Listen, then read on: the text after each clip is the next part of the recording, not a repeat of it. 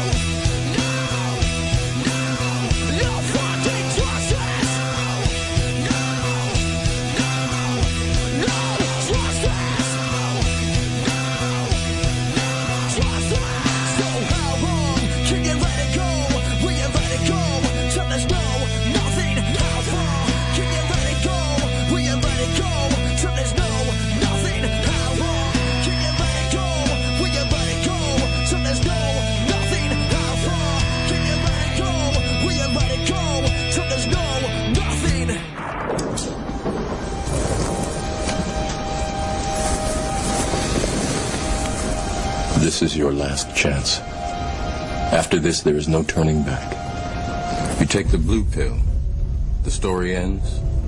You wake up in your bed and believe whatever you want to believe. You take the red pill. You stay in Wonderland. And I show you how deep the rabbit hole goes.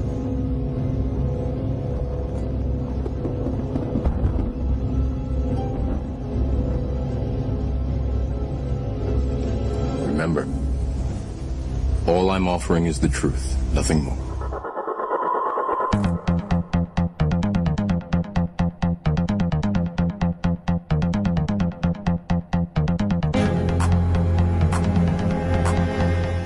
Well, you guys know what that sound means. That sound means it's Saturday night, December 14th, 2013, a little bit after 9 o'clock, and I'm back. I missed you guys. I, I apologize for, for being out of, out of pocket there for a while, and, and, you know, sometimes you just don't feel well and you got to take care of yourself. But we are back live, the first 52 on RazRadioLive.com. Uh, it's going to be an interesting evening. As, as you all probably know, 10 o'clock, we got Brad Friedman joining us. We've got tons of articles pulled up to talk about. I know Lexi's got some things that she's uh, got on mind that she's going to want to talk about. And, uh, you know, it's going to be fun. I'm glad to be back. Uh, we've seen yet another uh, FBI sting set up for a bombing. We've got, uh, you know, the CIA being caught sending people places. Got so many different things going on. Um, it, it's just amazing what goes on in the world and how people just don't even notice it sometimes. Honey, how you doing over there? I'm doing well. Doing well? You glad to be back on mic with me? I am very glad, yes. It's been a little too long since we've done this. Yes, it's been a couple weeks. Yes, it has. Long time. it sucks when you don't do it for a while. I really, it just drives me nuts to be away from it and not doing it. But uh, hey, you know, sometimes you got to do what you got to do. And of course, up uh, up a few hours from me, the four-toed one. How you doing, brother? I'm doing good. I'm good. Doing good. I'm a little beat up, but I'm uh, doing okay. Spend some time doing some fun things. Yes, yes, I did. Uh, I did things I didn't think I was able to do, and had a shitload of fun doing it. That's always good, you know. Sometimes you just have to have fun, you know. Uh, it's it's healthy for you to, to have fun. Yeah, and I was off grid. Like I, I went to his house, went to my friend. My friend came down from Vermont with his girlfriend, and we went to.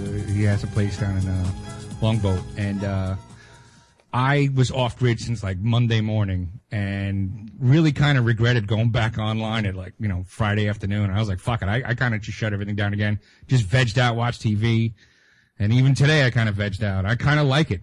Yeah, it's nice to, to get away from it. I, I've got to be honest though, I've been away from it way too long. Uh, two weeks is way too long to not do it for me. Uh, and I, I might as well put the news out now because you know everybody gets mad. It is a holiday season. There's a lot of stuff going on, folks. So next week we won't be live again. I apologize for that. It wasn't planned that way.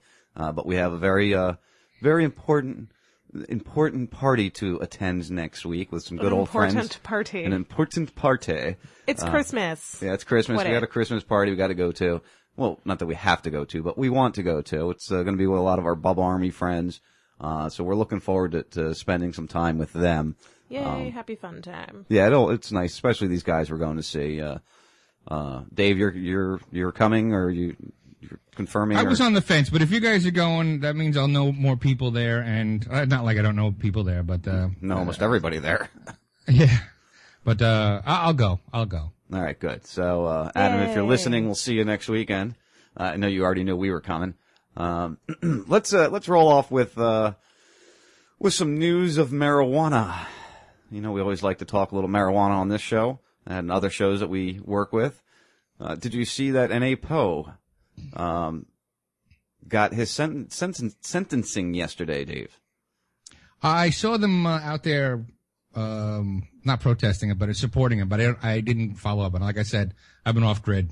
All right. So well- what, what, what? All right. So th- this is this is the uh, case of him and uh, what's his face, Adam Kokesh in Philly. Pennsylvania, right? Yeah, in Philly. Uh, an, uh, an organizer of a marijuana legalization rally that drew more than 100 people and ended in scuffles with law enforcement officers on Independence Mall in May was sentenced in federal court yesterday uh, to one year probation. Uh, Richard Tamanch, Tamancio, Tamancio, 34 Everybody of, drink. Tamancio. Everybody drink.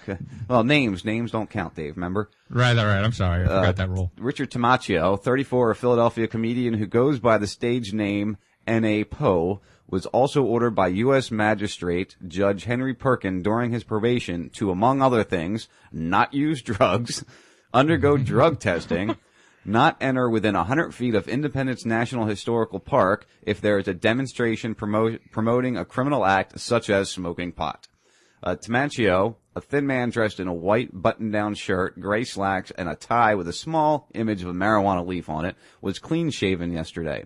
Uh, this look, this looked different from that on May 18th when he sported a uh, machete, a mustache, and a beard, and wore a yellow t- t-shirt. And you're not even drinking today. Yeah, I know. Imagine that. Um, t-shirt, jeans, and a yellow hat at the fifth Smoke Down Prohibition rally at the People's Plaza on the Mall, Fifth and Market Street.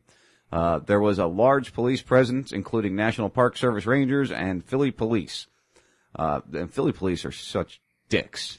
Well, what I can't I can't get over the irony of all this shit happening at Independence Park Yeah, I know, really. in Philadelphia, like the birthplace of freedom. Birthplace of the Now, he, now he can't go there. He can't go to public property. Only if there's a demonstrating promoting demonstration promoting a criminal act, then he can't go. Uh, well, what's a, what's a criminal act? smoking pot. Smoking pot? Yeah, that's what they're Well, saying. who's the vi- who's the victim in, with that? Uh, nobody. There is no victim, Right. and there's actually a lot of people who benefit from it. So, uh, go figure. know. so Uh, and and this this week, I, I'm sorry, keep going. uh, yesterday, Tamancio took the stand and said he acted as the master of ceremonies at the rally organized by Philly NORML and the Panic Hour, a group he started that has, in his words, a satir- satirical website. Uh, he admitted smoking pot and resisting arrest. One park ranger, Matt Edgar, uh, suffered a shoulder injury resulting from his struggle with Tamako, uh, who was thrown to the ground during his arrest. Under questioning, Oh, you got a boo boo. a little boo boo. Under questioning by his attorney, Edward Borden, Tamako said uh, he regretted that the ranger got hurt. We're not interested in confrontation with police. We're interesting. We're interested in legaliz- legalizing marijuana. Uh, 15 supporters filled the small courtroom galley. Uh, he pleaded guilty in July to interfering with a government employee, disorderly conduct, and possessing a controlled substance, all misdemeanors. Uh, let's get to the his statement here. Uh, judge Judge told or Goldberg told the judge that Tamako has not charged his behavior has not changed his behavior since his arrest. Uh, the prosecutor is Goldberg. Uh, he's on video saying "f the police" and and overwhelm them, said the prosecutor who asked for a three-year probationary sentence. Uh, Borden asked the judge to impose a fine, not probation. He said this was uh, he said this was a case of civil disobedience. The judge responded, "You call this civil disobedience? These are commissions of a crime." Macchio told a reporter he was pleased with his sentence, and I feel justice was served. About 90 minutes later, he posted on Facebook a photo of himself and his friends taking a First Amendment granite slab on Independence Mall and wrote, after all the, this bullshit and Facebook stalking, all the government could stick me with is one year of probation. I had a lot of fun. I had a lot of fun on the witness stand and am no longer banned from Liberty, from the Liberty Bell. So, um, he's happy with just receiving probation, I guess. No fines, it doesn't sound like, and, uh, Yeah, but the thing is, if if he if he you know even farts wrong, they're gonna come after him. Oh, 'Cause You know how the, the cops are if you, if you start you know making fun of them. I mean, look what happened to Kokesh. Yeah, exactly. You know? Well, hopefully he doesn't. You know, it's going to suck because you can't smoke now for you know a whole year. Um, I can imagine that that you know 366 day. Right, right. See, this is why I will not become an activist when it comes. To, I mean, I'm an, I'm a huge advocate of marijuana, especially you know with the thing, the disease that I got and the pain management. And I could I could tell you another story how I am I am 100 percent positive that it helps out. Um, what was my point? I don't know. Sorry, I was dragging. my Shit, I'm sober and I and I de- and I derailed myself. Uh, you were right. talking about why you can't be an activist and something right. this week. Be- well, first of all, because I don't want to have to stop smoking. Second of all, uh, I was talking to somebody t- uh, this past week who uh, he got a DWI or DUI and got his concealed weapons permit taken away from him. A person that you know. Really? Uh, yeah, Nancy's uh man. That's you know, remember. Nancy? Yeah, I know who. Yeah, they Yeah, took. we- his- he actually. how can he- they he- take he- your? How can they take your concealed permit for that? That's what I thought. I was like, how the fuck did he take it? He didn't even have the uh, uh, uh, weapon in the car. He just got a concealed weapons permit just to have one. He didn't really carry it around, and they took it took his permit away for DUI. So this is this is the kind of thing. Joe Rogan actually said this a couple uh, I don't know a year or two ago when he was talking about. Um, he goes, you know, I don't, I don't. I, he gave up his his medical card because um, now they're coming after concealed weapons permits. And this is out in California. Yeah, that's something I've been concerned about with, uh, you know, wanting to get uh, a concealed weapons permit because I still don't, you know, I don't have mine yet, and um, uh, being uh, somebody who likes to uh, enjoy the Right. green leafy substance. Um, if they legalize medical marijuana in the state of Florida, like they, you know, like we're trying to do right now, and we have to get that card, does that eliminate your?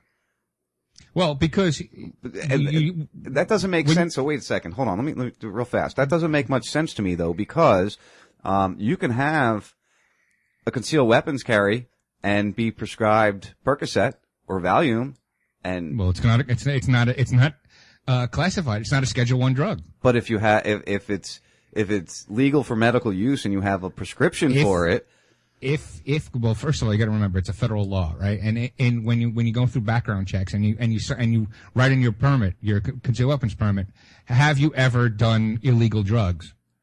And of course, you know you lie.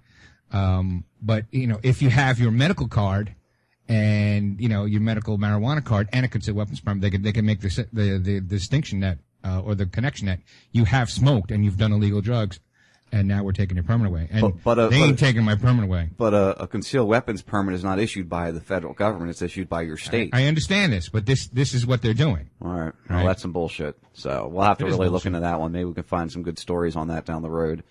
Well, I, I don't plan on getting a card anyway. If, even if I don't think it's ever going to become legal in the state, or even like they've decrim- they're decriminalizing it all over the country, and you know they, they, I, I- still have that story of the, of the woman that, that's in my support group. That's a convicted drug felon because you know she grew her own weed for her her you know her disease, the, the same dis- disease that I have, and she now has to every month go to a probation officer and piss in a cup and blah blah blah and it's it, it ruined their lives. Both her and her husband are both convicted felons, just because they want to medicate the way that they see fit. Right. And the government says you can't do it. And it was an activist judge that said, "I know that the tide is changing. I will not allow precedent to be set in my court." And basically threw out so much evidence that she had to take the uh, the plea deal. That's ridiculous. And that ain't going to happen to me. Well, maybe we You know? should move to uh, what is it? Your your Gondare, or did you hear about this? The first country Uruguay. to Uruguay, the first country to Yeah. fully legalize marijuana. It's, it's not that. It's it's it's government controlled marijuana. It's it's it's state sponsored drugs. It was which- a dollar a gram. Well, they they're, they have price controls. It's going to be all fucked. I mean, come on, let's be honest. Government weed ain't going to be shit. But uh, hey, it's a beginning. You know, uh, in in 2000, uh, Peru, Peru. Why do I always fuck it up? It's not Peru. It's uh, it's a Spanish country over there. Okay. Begins anyway. 2000, they decriminalized Paraguay? all drugs. Paraguay? Not Paraguay. Not Peru either. But uh, anyway, um, they. So we have empirical. I said this last year, last week on the show. We have data, 13 years of data of how decriminalizing uh, drugs a makes the crime go down. Of course, it makes the crime go down because there's there's no longer a law for this crime. So just by the fact that they've taken they've decriminalized, yes, the the uh, crime's going to go down. But the usage initially spiked like the first year, and then went down below uh, the levels of usage before when it was a criminal when it was criminalized. So I guess kids were just like, well, you know, it's not illegal anymore. It's not fun anymore. I'm not going to do it. Well, that, yeah, and You know? that's really how it goes down. Um, you know, even if I bet you if you lowered the, the smoking age, you'd see less kids smoking in the, in the long run. Um, not that I'm incur- you know, I I'm a former smoker and I'm very happy to be a former smoker. Uh, so uh, I don't know. bullshit. You still you still consume nicotine through those baby binky things. Yeah, well, at least it's not all the other crap that you get from burning uh, paper and the leaf and the, the chemicals This they is true. add and all that crap. Uh, let's uh, let's see how the law enforcement lost out on this story here. It's made a mistake, and they're going to pay for it. Well, the city's going to pay for it, awarding a settlement of close to $25,000 to a man wrongly arrested as he openly carried a gun. Nine News reporter Lindsay Watts joins us with some exclusive details about this agreement. Lindsay? Kyle, we obtained the lawsuit settlement through an open records request. James Sorensen was arrested at the Springs Gay Pride Festival about a year and a half ago now. Turns out he had committed no crime, and now he's cashing in. This is against the law. This is against my amendment right. My Second Amendment right, Sergeant. Then hire an attorney when you get done with it. James Sorensen took that officer's advice. I, I'm being detained for no reason at all. It was after he was detained and arrested I am being disarmed. for carrying an open gun in a city park. Put your hands in the air. Negative, Sergeant. Put your hands in the air. Sergeant. You're about to get the kicked out of you. The problem, Springs police say the criminal manual or cheat sheet they were using at the time was not up to date. It indicated a nearly decade old ordinance that outlawed guns in city parks was still in effect. I knew the law. I knew that it was legal for me to carry. My rights were trampled on. Last year, Sorensen and his partner spoke about what happened. They had the, the gall to say ignorance of the law is no excuse. And yet they're the ones that are ignorant of the law. They can't anymore due to a confidentiality clause in the agreement Sorensen signed with Colorado Springs. Speaking now would jeopardize the more than 23,000 bucks he was awarded. A situation like this could turn very grave. Joseph Sandoval is a criminal justice professor at Metro State University and a former police officer. He says the cost of what happened that day could have been much greater. If James would have resisted to the point of pulling his weapon on a police officer, there may have been a fatal mistake, and it was uncalled for. This all happened July 21st, 2012, a day after the Aurora Theater shooting. Of course, police were likely on heightened alert that day. Springs police did launch an internal investigation. The police chief admitted that policy violations were discovered. And Kyle, he said that criminal manual with the mistake would be reviewed and updated more frequently. Perhaps saving the city from writing more checks. Lindsay, thank you. Yep. So there we go. We got law enforcement not knowing the laws that they are out there uh, to apparently enforce and protect us from. Uh, I just find it very amusing when he made that comment, and you got a good giggle out of it. You know, they they're telling him that uh, ignorance of the law is not an excuse, but yet they're completely ignorant of the law. Exactly. Yeah. They don't give a shit. They, all they want to do is arrest you. And, and he, there have been, I've heard this time and time again that people that go out for, that, that are concealed, that are open carrying and they get busted for it. You know, and then they get let let out. And it, here's the problem that I have with the whole situation is that no one's accountable. They could do this time and time again, and they have qualified immunity. So you can't sue the cop for infringing on your civil liberties. They do, whoops, sorry, we fucked up. You spent the night in jail. You know, oops, my bad. Yeah. You know, and now and now you got a criminal record. You know, if just just getting arrested gets your criminal record, whether you have convicted or not. Both my mother and my son and me, we all now have criminal records for stupid shit. Well, see, you can always go get those sealed and expunged. You know, it's going to it's cost got- you. It'll cost, yeah, it cost me money to get this done. Now I got, and not only that, my fucking mugshot's all over mugshot.com. Well, once you get it sealed and expunged, you can get that removed. There's a whole process. Um, Right. Uh, ha- cost me money. Yeah, Kevin Hazlett talks about that all the way, all the time. He's very good at that. Uh, that's one of the things he specializes in. So, uh, you know, it might be something to look into down the road at least, maybe even for your mother. I don't know what state these Uh, were I- all in. That was New York, and that was gotta be shit thirty five years ago. She got wrongly accused on the train of of of uh, well, your mug- mugging somebody. Your mugshot shouldn't be out there then if it was that long. Oh, your mom's was that mine, long. ago. mine, yeah, my mother, my mother, uh, she, uh, I don't even want to talk about it, but she got, uh, she got screwed over the most, you know, but she won money from the, from the, uh, from the NYPD. Oh, imagine that. Another one. We're just paying and, and who gets, who pays for that money? We do. The taxpayer because they make mistakes. Yeah. We have to put this money out. This, I'm glad this guy won, but it, you know, the, the people of, uh, Colorado Springs now has to pay $23,000 to this individual. What the fuck is in the water in Colorado? Because if you see the, the, the shooting that was the other day, right? Right. Uh, was 15 miles away from the Aurora shooting. Right. And eight miles away from Columbine. Yeah, yeah. Well, It's all in the same area. And again, we don't That's hear. strange. Uh, Yeah, it is. Well, uh, again, it was a young, it was 18 year old. Um, keep in mind all those shootings were people, uh, between what, 17 and 23, I think, what's his face at Aurora was. Um, Lanza? I don't remember how old he was, but, uh, yeah. Uh, so they still don't ever talk about if this kid was on pharmaceuticals, was he on? they never will. Yeah, they don't never ever will. talk about it. Uh, it would be interesting to know because I'm sure we'd find a link, uh, to all of them that, that they are. Um, It's very possible. Yeah. There is there there probably is some common link that is not Marilyn Manson or World of Warcraft or whatever. You know, it's not what they say it is. It's you know, I was listening. You know, I listen to Free Talk Live, right? Right. And this guy uh, on the way home, I was listening to I don't know Thursday's podcast or whatever. And this guy just got out of jail for you know selling marijuana in New Hampshire. He spent eight months in there, and um, he says uh, he didn't know until he was in jail that uh, marijuana actually helped his depression. And he explained this whole thing with depression. He goes, "I want, I don't, I'm afraid of taking those pills." He goes, "Because a friend of mine who uh, was dep- was depressed and then started taking the pills. He goes, he was fu- he was not suicidal." Before he started taking the pills, he goes, but a month after he took the pills, he started to be suicidal. So he got off the, these, this medication. And that's, if you look in, in these, some of these, um, oh, what is it? SS, what do you call them? SSRIs. SSRIs? Yeah. Um, you know, Serotonin my- uptake reinhibitors. yeah, I heard you say that on uh, Burke the other day. Excellent, by the way. What? Good thing, good thing I wasn't listening live because I would have called in again. Oh, this past, this past uh, Tuesday? Yeah, I heard it uh, yesterday. Um, so you know, it, it is if you if you read into it, you know, suicidal thoughts are part of the uh, the the uh, unintended consequences.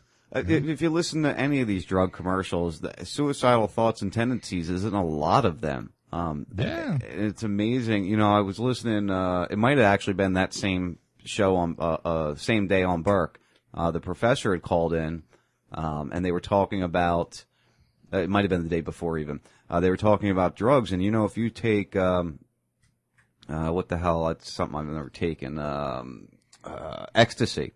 If you take ecstasy and you're on SSRIs, you can actually die because your body, it's blocking the serotonin from getting absorbed by the brain. And Right. you're, when you take uh, ecstasy, it, it releases additional amounts of serotonin. You can actually die from drowning in serotonin. You know, so it's, it's amazing that, the, Right, and the, and they'll blame it on the MDMA instead of actually blaming it on the SSRI. right, exactly. Yeah, Yeah. exactly. Um, which you know, which is funny because MM, MDMA was used in the '70s as a marital aid, you know, and pure. I, I, I want to try it. I've never been able to try it, um, but I, I'm looking to expand my consciousness and try that. You know, that along, you know, you, you- you know that the whole mushroom trip that I did, Right. couple- you know, six, eight months ago has, you know, changed my life. I am a much calmer person because I don't it. know. I have a good friend of mine that was always kind of like a stoner, but she really wasn't into much of anything else. And she said that that was the worst drug she ever took in her life. She said it, she was immediately addicted and she couldn't get off of it for like what weeks. ecstasy? Yeah. Was it ecstasy or MDMA? See, ecstasy is a combination of speed, and they just throw, you know, all, all kinds of shit in there, but I'm talking about pure MDMA. Oh no, I, I doubt it was pure MDMA. That was probably I don't street, know. yeah. It's probably some sort of street drug of some kind. right. She had a couple of roommates that were doing it, and she just it took her weeks to get out. And she's not like one of those types of people that just randomly gets hooked on things. But she said it was horrible to come off of, as well. Do I know this it's person? A terrible feeling. Yes, Bree. Oh, okay. All right. Yeah. Not uh, not who I think it was. Not who I was thinking it was. Yeah, Um, you wouldn't think that she would get No. jacked on something like that. No, you definitely wouldn't think that. Uh, what else we got here? Um, I got one. Okay, what you got? I just saw this, I don't know, half hour before the show. Deputy put on leave after woman accidentally shot in drug raid. A Ross County deputy sheriff has been placed on leave after authorities say he accidentally shot and killed a woman before a drug raid on Wednesday. Blah, blah, blah. Basically, uh, they were trying to bu- bust this place on heroin and he was outside of the, of this mobile home and pulled the trigger, went through the wall and, and got this lady in the head and she died hours later. You know, and again, this is going to be another situation where this guy, oops, sorry, didn't mean and, to. Uh, right, you know, they get they get away with murder all the time. Well, plus he's also during the investigation. He's probably sitting on paid leave uh, during the Right. investigation, which we've you know you talked about that, brought it up before. Yeah, it's like a paid vacation. Pop some, pop somebody's dog or somebody, you know, somebody's kid, go on vacation. And even if they do fire you, they usually either wait a year and hire you back at full back pay or some other place hires you. It's, it's, it's, it's a game, man. Yeah, well, it- it that's really like, I never me. looked down the I looked into what happened to the. We talked months ago about the cop down in Fort Myers. Um, Mhm. They had that dude locked in the back, and they were doing the investigation and everything. Um, you know, we I don't know if we ever talked about uh, the uh, Liberty County, Florida sheriff. Did we ever talk about that story after the the final of it Yeah, came out? Yeah, I'm, you're all, everybody's all, yeah, Second Amendment, blah, blah, blah, and he got reinstated, but he falsified government documents is what he did. Yeah, I know we disagree on that one too. Um, but I think, but here's the deal. He, he- it was a jury, a jury acquitted him, right? yeah, jury nullification. There you go, jury nullification. And that, that I'm okay with. You know, if they would have just arbitrarily say, all right, we're letting you go, uh, then it's preferential treatment. But if a jury, you know, decided that, uh, the law was unjust, uh, and let him go, then I'm fine with that. Cause, you know, I'm all for jury nullification. Right. Well, I am too. I- that's that's the whole point of having a jury is to decide if the if the law was really broken, uh, and if it was even a, a, a constitutional law to begin with. It- a law can be broken, but it can be ruled to be unconstitutional by the jury. Yeah. So that's an you know, and i i if you mention jury nullification in uh, Orlando, they will lock you up. Whereas in New Hampshire, they just um, created a law last year that they actually say at the beginning of every trial, and you can mention jury nullification in in trial, but you know that mush that what is his name Judge Mushmouth that did the uh, Casey Anthony trial. He made the Orlando courthouse a um, constitutional free zone because you're no longer allowed to even hand out the, the, the f- fully informed jury um, nullification pamphlets there. Well, now in all reality, uh, that should be part of the opening procedure of informing the jury of their their their guidelines, their rules, their this, their that. They should also be informed of jury nullification and the fact that if the they find that this law is an unjust law, that they have the right to you know vote against judge the law. Right, exactly. They, ju- they could judge the law as well as judge if you committed the crime. Right. And you might have most people it. don't.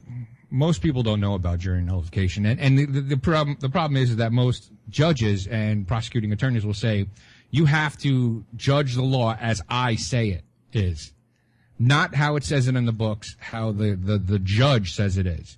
And they don't they, they don't explain to you that yes you can like I would love now that I'm you know retired I would love to actually serve on juries and uh, I would actually give him uh, an honest uh, opinion of what's going on. If I think the guy's guilty, you know, if, if there's a if there's a crime against personal property, send him to jail.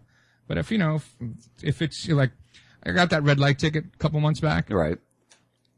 It's past the time. I didn't I didn't respond back to it. Well, fuck it, and we'll see what happens. I'll I'll take this thing to court. Jeez. I'm just gonna wait. Just wait it out, all right?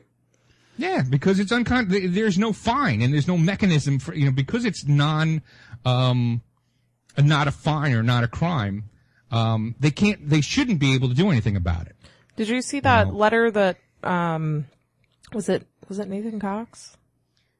Put in? Yeah, you posted it. I actually have that up on one of my ta- Oh, the, tabs the here. how to beat the, the red light camera one that you posted last week? It was so Yeah. clever. I didn't read it. I love it. No, I didn't read it. Yeah, but, uh, I just basically got a, a letter back saying, yeah, you're right, so we'll drop it. It's done. It's over. it's pretty damn easy. Oh, you know what? I'm looking at because I didn't. Re- I I saved the tab. Where is my fucking paperwork? I got so much shit on my desk here. Um, it's the same. It's got to be the same company. Oh, the red light camera companies? I think there's only one or two in the country that's doing these things. I don't think there's very many of them. Uh, and that's the other thing people don't understand, um, is, you know, 60, 50 to 60% of the money goes to the company. But, you know, so you look at, at fines you receive for tickets and, and different things like that. They're supposed to go to help the community. They're supposed to, you know, it goes into a coffer that goes to paying bills or whatever for the, for the county, the state, the, whatever agency is, is giving you this fine. It's not like that money is, you know, going anywhere other than that. It's, it's basically another form of tax if you want to look at it that way.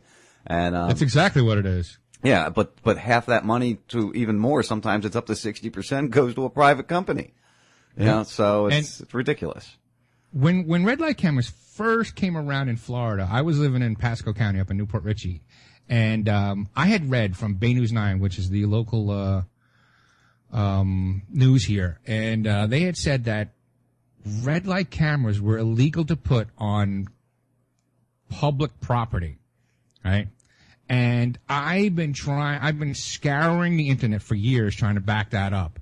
Uh, because I find that a lot of these cameras are actually on the sidewalks or on, or, or some of them are actually built on the property of the store on the corner. Right, they go And in and get permission myself, from the store to put it on their property or the property Right. owner if it's like a, a, a strip mall or something. Right, they probably lease it. And I'm like, you motherfuckers are actually leasing this shit. And here's here's here's an unintended consequence of the uh, of the the red light cameras. Now, th- th- this first red light camera in the Tampa Bay area was up the block from where I used to live. So what did I do? I drove around it instead of going up and making a right where the light was. I would go through the uh, the blocks, you know, through the side streets. Right. And here I am driving down up 19, you know, 60 miles an hour, and then I'm going into the um, side street, 50 miles an hour, and I'm thinking to myself, damn, I could run, I could hit a kid. You know, more if I'm I'm not the only one avoiding this light. So now more traffic is going into the side streets or the tertiary streets, and this is you know this is causing a a possible cause of some kid getting hit. You know, all for the love of money. Yep, just to just to try to make another couple dollars. Um, all right, let's see here. We got Brad coming up in about 20 minutes, so I want to make sure, God knows if, if how long we'll end up going with him, because you know how that goes with Brad. Uh, honey, I know you had I see he's all fired up and ready to go. yeah, him and Buzzy Yeah, are already he's- he's- arguing on freaking Twitter. Gotta love this is gonna be fun. Yeah. I, I love Brad. Uh, you know, like I put out my tweet earlier, he's the man. He, he's the man you'll love to hate and hate to love because there's times you'll love him. There's times he's you know spot on and and and really doing good in in my mind. And then there's times that you know he might be right in his mind or in his beliefs, but I totally he's disagree always with him. right in his mind. Well, that's true too. that is true. I'll true. stop. Lexi's favorite. although although we can't forget he did say this. absolutely not wrong. He's he's right. Oh, that didn't come out very well. Oh, maybe it did over, over the air. I don't know. I'm, u- I'm using a new hear it. system here, so uh, we're, we're seeing how that's going. We down. all know what. He's absolutely not wrong. He's he's right. Just leave it be. Let it go. uh, just warming up for Brad. Uh, so we'll try to, you know, talk some topics with him we agree on. But honey, you, uh, oh, good luck. Well, I, I have to ad- I have to address that gun thing because I put uh, shit eight ten hours of research into that spreadsheet that I made the last time he was on the show. yeah, we'll definitely touch on that so- with him. Um, I got his website up. I went through some of the articles there, but, uh, it's very, well, let's not talk about Brad. Honey, um, this week, I got into a massive Facebook debate on a friend, nobody, anybody here knows, um, Facebook page of, about vaccines. And of course, I told Lexi about this debate, and we decided we wanted to address some some vaccine issue, um, and talk about some vaccine stuff because um, it- it's amazing that the, this this individual I was debating with, um, really he just in, in the end he called me an idiot, and uh, people are, are just, you know, he kept saying, well, you're not a PhD, you're not a doctor, I'm not going to go against what my doctor tells me to do. Um, so, honey, what did you, what did you want to address on vaccines? Well, A, when it's from one person to another, it's not worthwhile getting heated about because, you know, if, if you want to go get a vaccination because you feel like that will protect you better from the world, then, you know, go ahead and do that. Um, the only thing that I'm sitting here saying, at least from my opinion, is to know what they're injecting in you and to know what the possible outcome could be and to know the, you know, when you're having things put into your system, you want to outweigh the, the good versus the bad. I'm not saying that all modern science is for shit and that you shouldn't trust your doctor ever and that they're always wrong and Google's a better source. We're not like a bunch of nutbags over here like chemists in the kitchen and, and like, oh, I, I can come up with something far better that will treat the, you know, that's the thing. I, I think from the other side, they're looking at you like a complete nut job, you know, and when they start getting heated, sometimes you just have to let it go. But if, you know, you can interject at any point and at least say, well, go look up what's in this vaccination that you're putting in your child that you're so avid about protecting that's going to make them so, um, Safe and healthy. And that's, yeah, that's th- a, I mean, they, they, you know, he made a comment to you that we're bad parents because we're putting like a immunocompromised child into the world. Like he's going to go infect a populace of, and, and that's completely untrue.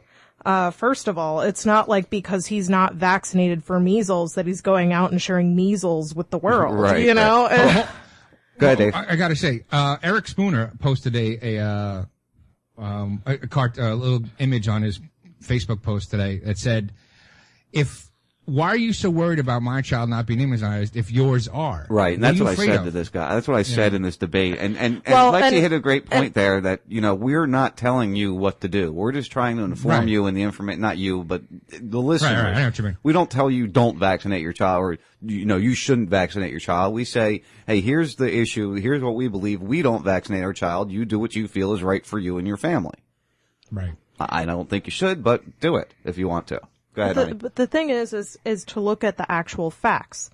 And uh, oftentimes you will find, I mean, if you take your child to a pediatrician and they recommend, okay, well, we need to do your next round of vaccinations. He's due. He's going to get this, this, and this, which oftentimes they'll do two to four vaccinations at a time. Um, so the most common ones in the youngest years are, for instance, your, um, your MMR, of course, um, Hepatitis, you get right at the at Hep birth. A, Hep B, Hep C, um, which, which to me is completely asinine because those, at what point are you concerned that your child is going to contract hepatitis A in their infancy? I'm just wondering. Right. I mean, also when I was when I was a kid, there was what you know eight uh, vaccines, and now there's what thirty some odd of them. There's more than that.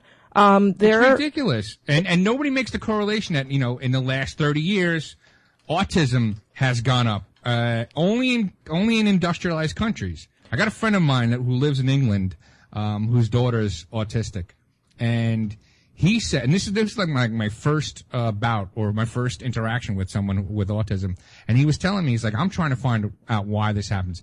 There is nobody in Africa that has autism, and part of that reason he was like going through his head is like are they eating differently? What are they doing? And then it was years later when uh, you know it was said to me that maybe it was vaccines.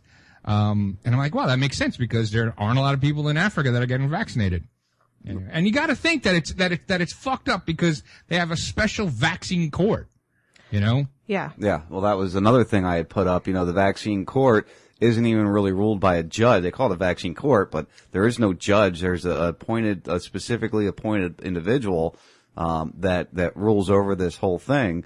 And to top it off, they've paid out like 2.5 billion dollars since the inception of this court. Um, of government of taxpayer money of taxpayer money, exactly. You know, um, What I- the fuck? How, how do you get that? How, I got to start a business and and have liability transferred to the taxpayer. How the fuck do I do that? Banks seem to have gotten that done, and certain corporations. Isn't that fucking lovely? Amazing. Go ahead, honey. What else you got there? Kind of interrupted you. I mean, that's all, you know, good and well to talk about that because that is another disturbing end of it. But my bigger concern is, um, you know, you can look at it from either side.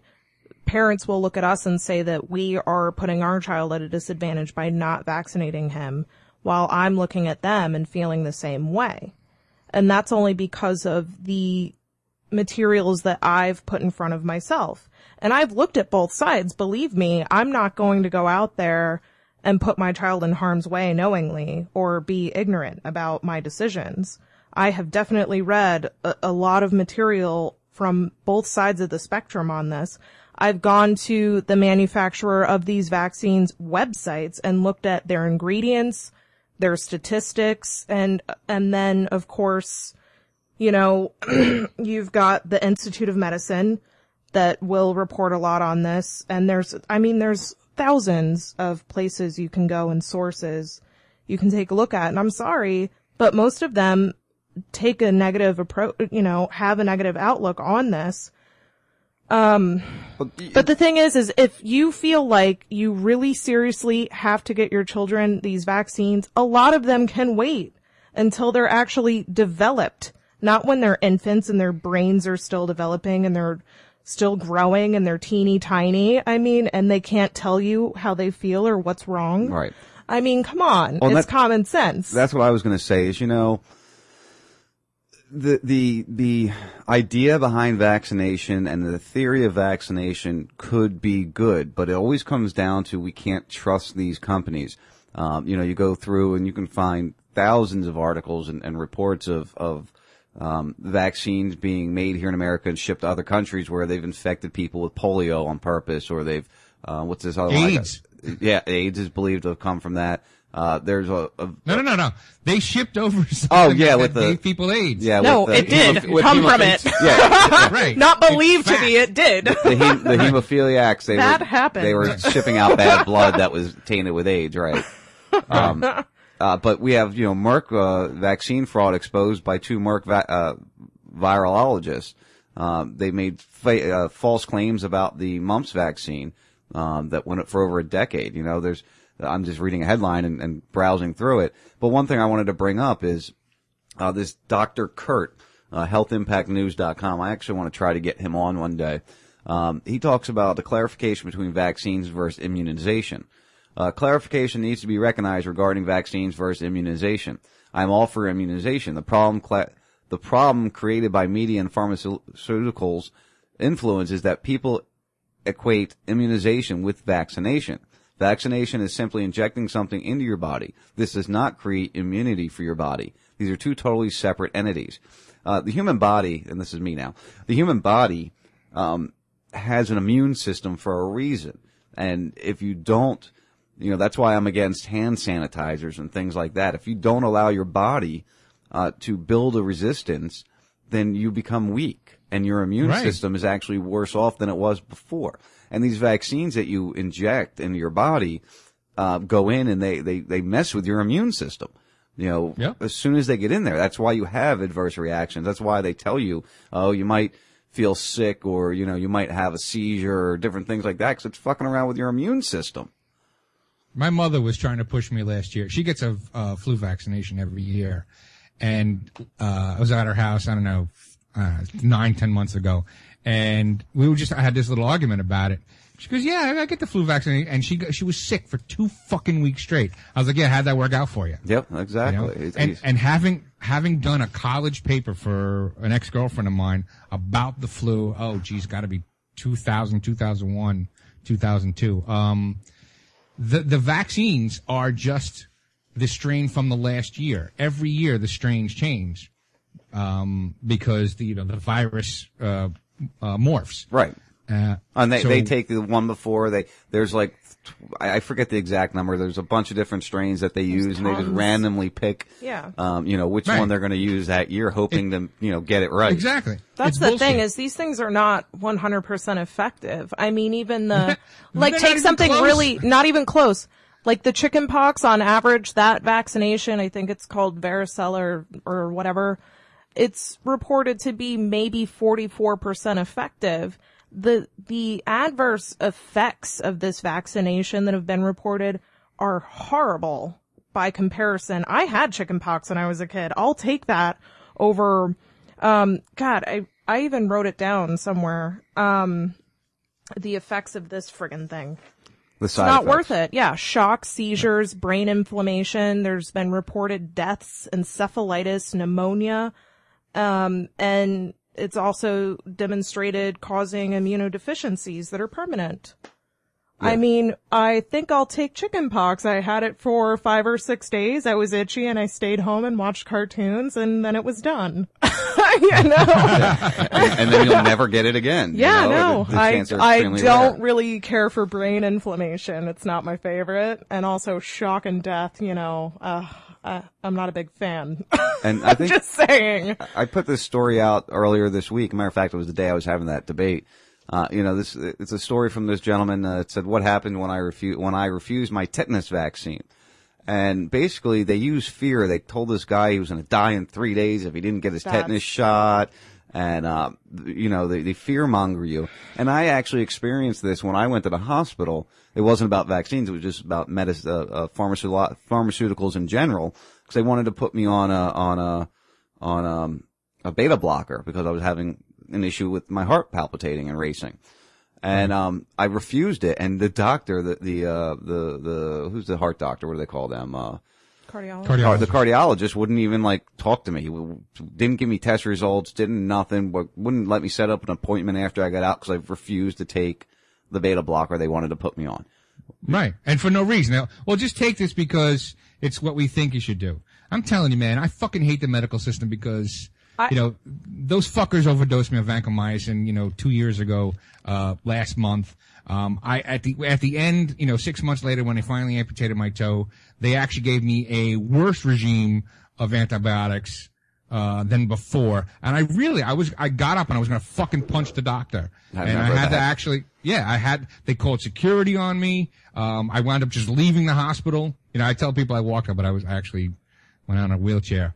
But, um, you know, there's three times in, in in my, in the recent years where I've had to, like, phys- like, I had to, like, flex my muscles to somebody, and they're all fucking doctors. I almost beat the shit of a doctor because he wouldn't treat my son. Because he was late to, you know, like a, a clinic.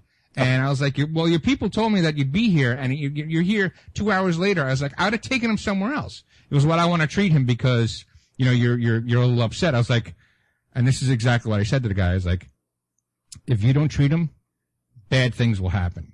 and I, I was like, in my head, I was like, if he's not treating my son, he's not treating anybody today. Right, right. You You know? were just going to knock him Yeah. out so he couldn't do anything. I wanted to say Right. I, was- no, I was gonna, I was, I was gonna beat, it was, it's, it, I very rarely get that angry, but you, I was like, I am going to kill this guy. and of course, he, you know, he wasn't, uh, not like it makes a difference, but he wasn't an American. And, and most, most people don't understand that these, you know, people think that doctors know everything about these drugs they're prescribing. You know, they have, they, they don't. The drugs or the vaccines. All they know is that the pharmaceutical rep came in and said, hey, if you got a patient with this problem, we found that this drug works. A pharmacist knows more about the drugs than a doctor does. You know, they just don't even, they, they don't have the knowledge of the drug. They're just told to use this for this problem. Use this for this problem. Uh, It's, Right. It, it's a sad case that that's the way it goes.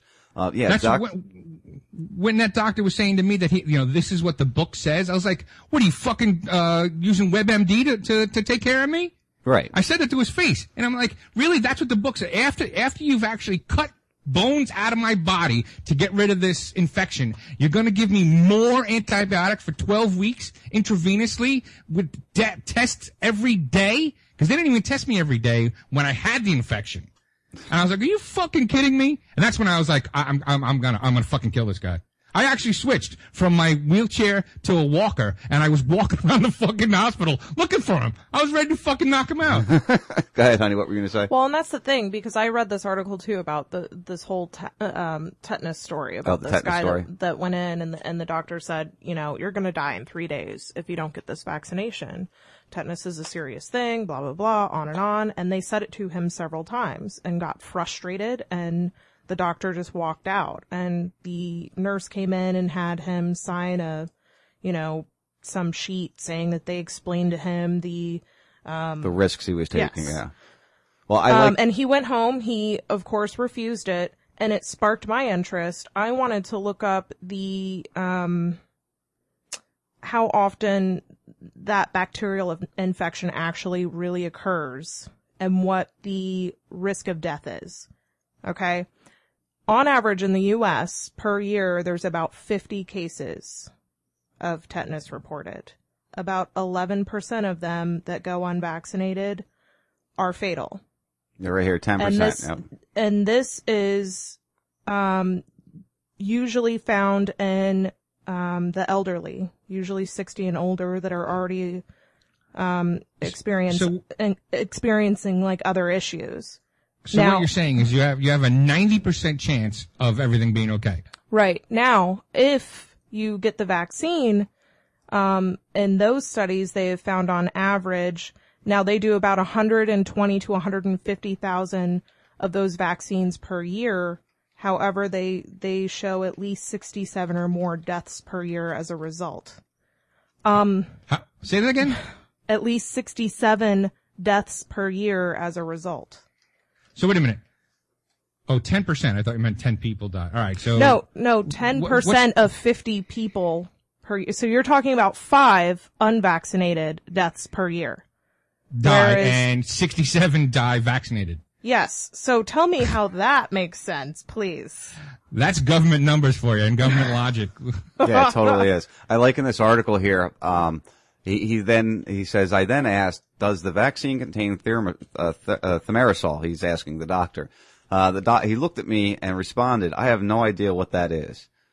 Wow. the doctor said he, that he has no idea what the MRSA is. Yeah, yeah, that's what this guy reports in his article. Yeah. We're just a couple of idiots on the radio we know what it is. Know. That's kind of crazy. Uh, you know, I, I've seen studies. There's a there's a really uh, interesting video out there, and they take um, thimerosal is a um, is a um, uh, metal. What the hell? Like for my brain just Mercury. mercury. mercury thank you. Mercury. A mercury compound. It's uh, used to preserve uh, the vaccine, and they do. They this- call it here, they call it here organomercury. Like it's supposed to be organic. Yeah, like it's okay for you. But there's this there's this video and it was a study done and they had um, live brain tissue and they injected it with uh, thimerosal uh, just at the tip of it and you watch the brain tissue die in in like real time, just slowly die as it's as it's touching it. you Um, showed me that, didn't you? yeah, a long time ago. That's an older video. Um, and it's just amazing that people. And again, Oh shit. What? It's in tattoo ink too. is it real thimerosal?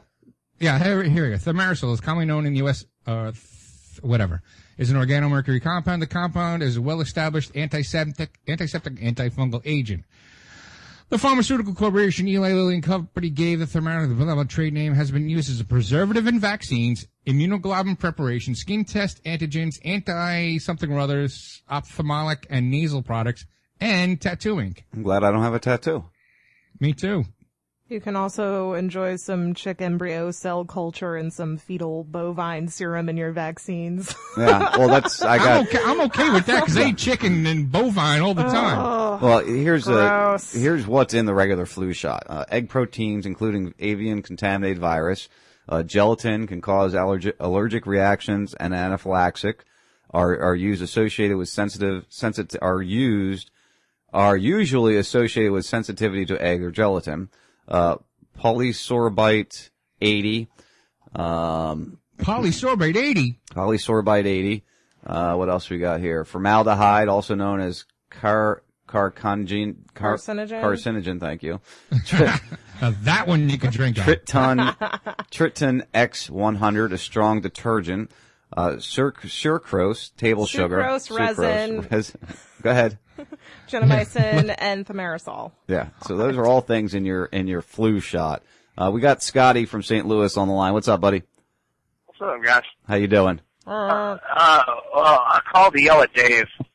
To yell at Dave. why? Yeah, Why would you as a person that tattoos and know how tattoo ink is made, there's no mercury in newer inks. Older inks, like way back in the day, yes. New inks, no. How do you know? Did you ask? Because I, I because I've studied how inks are made, the metals that are used, uh, how they sterilize inks now. Um, a lot of your inks are starting to be made organically um, without metals. Uh, you know, so it's a different. A lot of them uh, or ink. all of them?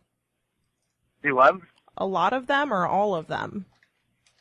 The, well, the good inks that people like uh, myself use, uh, you know, when you're paying, you know, for for twelve colors, you're paying seven, eight hundred dollars for colors.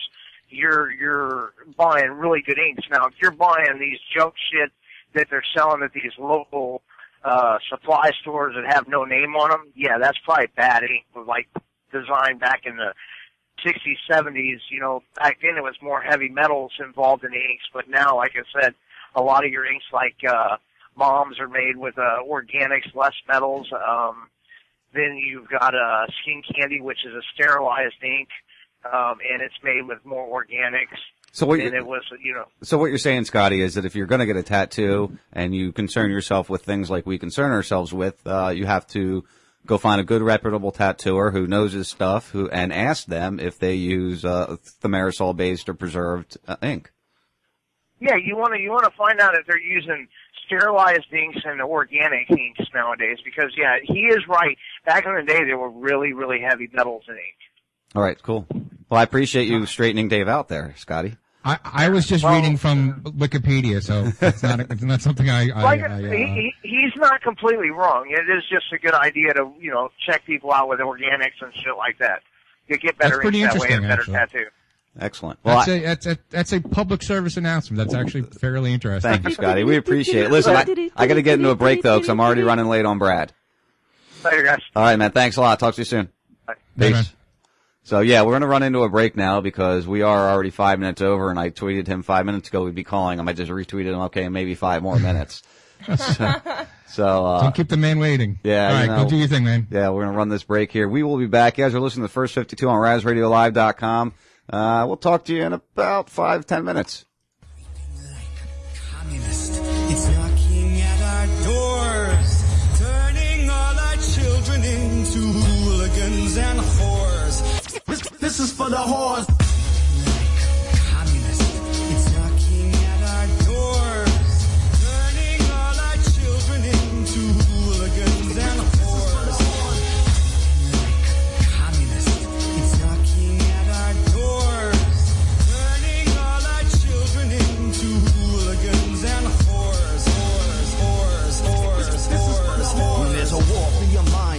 Mind and these chicks don't care, I'll keep it fresh for the show and I'll wake 'em there. Political smash, watch me bring the noise. It's the red dawn, my Wolverine sound off. Return to glory, redistribute the fame. American horror stories gonna rot your brain. No, it's not the same, it's moving way too fast. Notice how the good things in life don't last. It's called the slow creep to socialistic views. You political fools, they're gonna rob your shoes. So let's make freedom hot. Mr. Conspiracy's back. That's why I'm swinging my sounds on these liberty tracks. So don't hold me back, cause that's how I roll. When I return to heist, the mass system of control. Cause they poison your health to make you accept the lies. So I point it out before the masses die.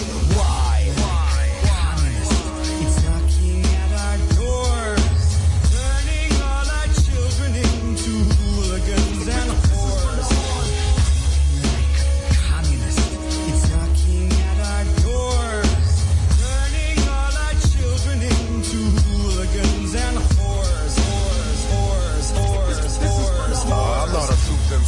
I'm a proof MC. I leave the booth empty because I proof MC. You're a spoof MC, just a novelty act. Get uncouth on me, and I gotta react. I'm a gutter motherfucker, and I favor the ice pit over the Desert Eagle when I'm lounging with Heist Click. There ain't no stopping shit, it's popping like Mr. Wiggles. We torture genocide rappers for shits and giggles. I got a rod to blind you, and I will play God to the Stunad who signed you. I am obliged to provide the spine to switch on your jellyfish. Don't try to hide, we'll find you. And when we do, don't act like a pal of mine. I'm just doing my job. Christmas Day or Valentine. I brand your motherfucking forehead with a dollar sign. Hands off Iran. Liberty for Palestine. It's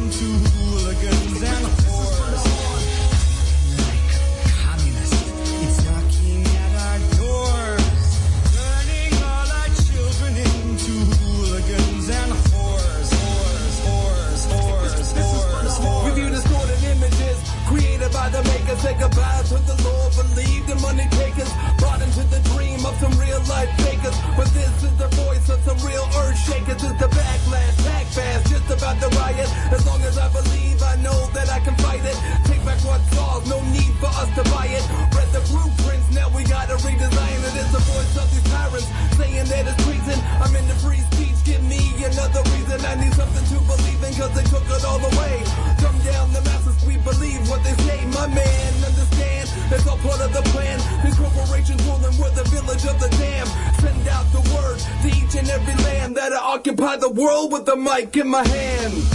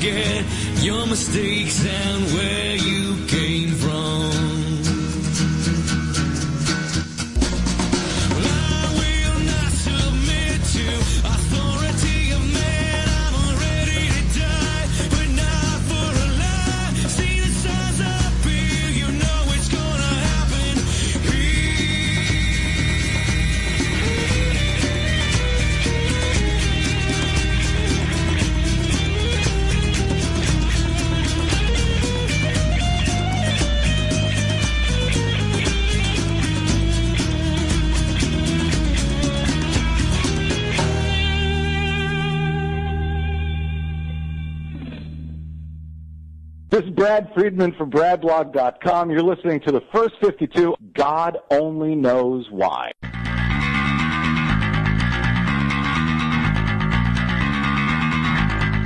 All right, guys, here we go. Second hour of the first 52 on RazRadioLive.com. I hope you got your break on because we got our buddy Brad Friedman coming here in a minute, and uh, God knows how long that could take, so you might not be able to step away to get a break. Uh, I hope you guys enjoyed your little break there. Dave, I have you back over there. Yes, you do. Excellent. Excellent, excellent. Uh, anything else we wanted to wrap on, up on before we go into Brad? No, let's just get it over with. Let's just get it over with. And Lexi should be back with us soon, hopefully. On the line, we've got the one and only Brad Friedman from BradBlog.com. You guys uh, might listen to his Bradcast, or maybe you hear him on DC every Thursday. Brad, how you doing, buddy? I'm doing all right. How are you doing? Excellent, man. That's, uh, I want to thank you again for joining us. We always have a good time when we have you on. Uh, like I put in my tweet earlier today, you're the man we love to hate, but hate to love. Oh, that's uh, almost nice of you. Well, we all can be a little snarky here and there, you know. Uh, yeah, well, I, not me. You know me, never snarky. Uh, speaking of snarky, uh, I hope Lexi's with us tonight. She's not at her mic at this given moment, but I will make sure she returns with us soon. Oh, good, because I'm starting to, you know, every time I come on, she, she's uh, not feeling well. She's got to go. I'm, I'm kind of starting to take it personally. I, I miss her. You have that effect on people sometimes, Brad. I, I show up and they go scampering away. or they get sick, one of the two. I see. Okay, Uh, that's true. And, and that's Dave in the background, eh? Yep, That is me. And I want to start off by doing a little ass kissing. Um, the last time I talked to you, I was actually on uh, Dangerous Conversation. I was sitting in, and um, you had mentioned about the Central Park Five, and it took me a couple of weeks to watch it, but I watched it and it blew my mind. And because I, you know, I lived in Brooklyn at the time, I remember the story well, and I can't believe how those kids were so fucked over. And um, it, it it's amazing that how the mainstream media and the NYPD um, forced to co- uh, forced these uh, confessions, and the media went with it, and they basically convicted these people before they even uh, got a chance at a fair trial. Wa- uh, Wasn't it amazing? I thought it was an amazing uh, uh, film, and yeah, because I was uh, I was in New York at the time as well, and here we are, how many years later now? Uh, uh, what, 15 years later, something like that, and I had no idea until this film came out, and and these guys were were were cleared of the charges back in I think it was 2003 or something like that and we still had no idea uh, that that was going. On. So yeah, I I kind of felt uh, you know quite bad about that, the fact that I didn't know. But I think that the more instructive is, you know, how many people does that happen to? Uh, that we don't hear about, that we have no idea about. I mean, this was, you know, a, a huge trial. Everybody remembers the the Central Park rape case, the wilding, the all of that stuff. And as it turns out, it was all bullshit. And these Yeah. guys are still fighting. They've been cleared of the crimes, uh, you know, but they're still uh, fighting for some kind of recompense. I mean, they were sent away for uh, like ten years to jail. One of them to Rikers Island, and these guys were kids, man. When you take a look at them, I don't even think I understood that at the time. That they were, you know, fourteen, fifteen year old kids. most of the kids went to Spofford, and one of the kids at 16 went to Rikers. Now, I had a friend that was a that worked at Spofford, and he used to tell me some crazy shit that was going on there. And I used to deliver food to Rikers, and I could tell you how fucked up that place is. So it's amazing that uh, all these kids actually, you know, didn't even you know, kill themselves. Because I know if if I was, you know, 14 years old and did some time in Spofford, you know, I might have hung myself, or, or the 16 year old, I might have, you know. I wouldn't have lasted six weeks in that jail. And after 10 years, you never get your life back and you're completely Yeah. changed after that. You know, you'll never be what you could have been. Um, going to jail at that age for, for something you didn't do and spending that time in hellish places like those. Yeah. It's just a sad Well- story to hear. So I just want to thank you for and- turning me on to and that. again, though, you got to just you, you got to keep in mind how many other people this happens to every day Yep. in our justice system, which is really an injustice system where uh you know uh, Desi was on uh was was guest hosting the Young Turks. Desi Doyen is my uh, partner on uh, Green News Report and she was on uh, guest hosting Young Turks yesterday. Were talking about this uh this so-called affluenza defense. Oh, God. And, you know, you know, and I haven't looked into it uh, very much, so I don't really, you know, know much about the story. But, you know, I think that the the real crime is that, uh, you know, some people have uh, expensive attorneys and uh, they can afford, uh, you know, experts, so-called experts, psychological experts, to come forward and put forward a defense like that in the first place. I mean, that's the real crime in in many of these cases. These kids in uh, in the Central Park, uh, the Central Park Five, the Central Park rape case, they had you know, they had nobody. They spent hours uh, without even having an, an attorney at all by their side, and they were shipped straight off to jail. So, I mean, there's just an unbelievable, unbelievable disparity in our justice system. And yes, it is very much a racial divide in our justice system. And uh, it's uh, the Central Park Five case really underscores that. I'd have to agree with you. And you know, uh, it goes to show you, Brad, if you have money, you, you get to walk away and do a lot of things that you shouldn't be able to do. That go back to the 08 crash and, and what bankers went to jail, uh, for, for what happened. How many, how many rich people have gone to jail for doing things wrong? You, you never really see that. And that, I think this, this rich teen kid, uh, story really, uh, really points that out. I mean, he killed four people, injured A couple other, I, I, don't remember the exact number. I have the, the, story pulled up if you want to hear it real fast. Um, he injured a bunch of other people and because he had money and was a spoiled little piece of shit, and if you see this kid, he looks just, he's got that, you know, I'm a rich, my father's a rich man and I just don't, doesn't matter. I can do whatever I want kind of look. You know what I mean? Yeah. Well, I, you know, I do, and and it starts though. I mean, it really does. It start on the racial level, and I know that uh, you're, you're not supposed to talk about this because oh, it's you know going to touch off. You know, the fact of the matter is, uh, if you're white, you've got a much better chance of getting away with virtually everything than you do if you're brown or black. That's just really that's just a fact. And you know, the I, I think I can't remember. We may have uh, fought about the uh, the Trayvon Martin case uh, before. Yeah, and I think that, we did. Uh, asshole Zimmerman. Uh, you know, the, the notion that anyone uh, who had been black, who had shot somebody, frankly, whether they were black or white, in, in a case like that where there was no witnesses, that they would be let go for two weeks, I think it was, uh, or more before Zimmerman was initially arrested in the first place is laughable. Do you think they would have sent a young black man home with his gun uh, after an incident like that? Oh, hell no, not at all. And I, I don't think we actually fought about the case. I think we were on the same page because I think he should have went to jail too. But now we see, you know, what uh, four or five times he's had sense with the law since he's been uh, um, cleared of all charges. You know, just recently with his girlfriend who's dropping it now, and the rumor is they they're they're they're she's not pursuing that uh, because they have a reality show they're working on together. Um, So I, you know, it wouldn't surprise me at all. And of course, you know, people are, are, are innocent until proven guilty. But when you have story after story, when you hear, you know, 9/11 tapes like that from from his girlfriend and then from his uh his estranged wife prior to that, both of them saying he's pointing guns at people, he's punching my father-in-law in the nose.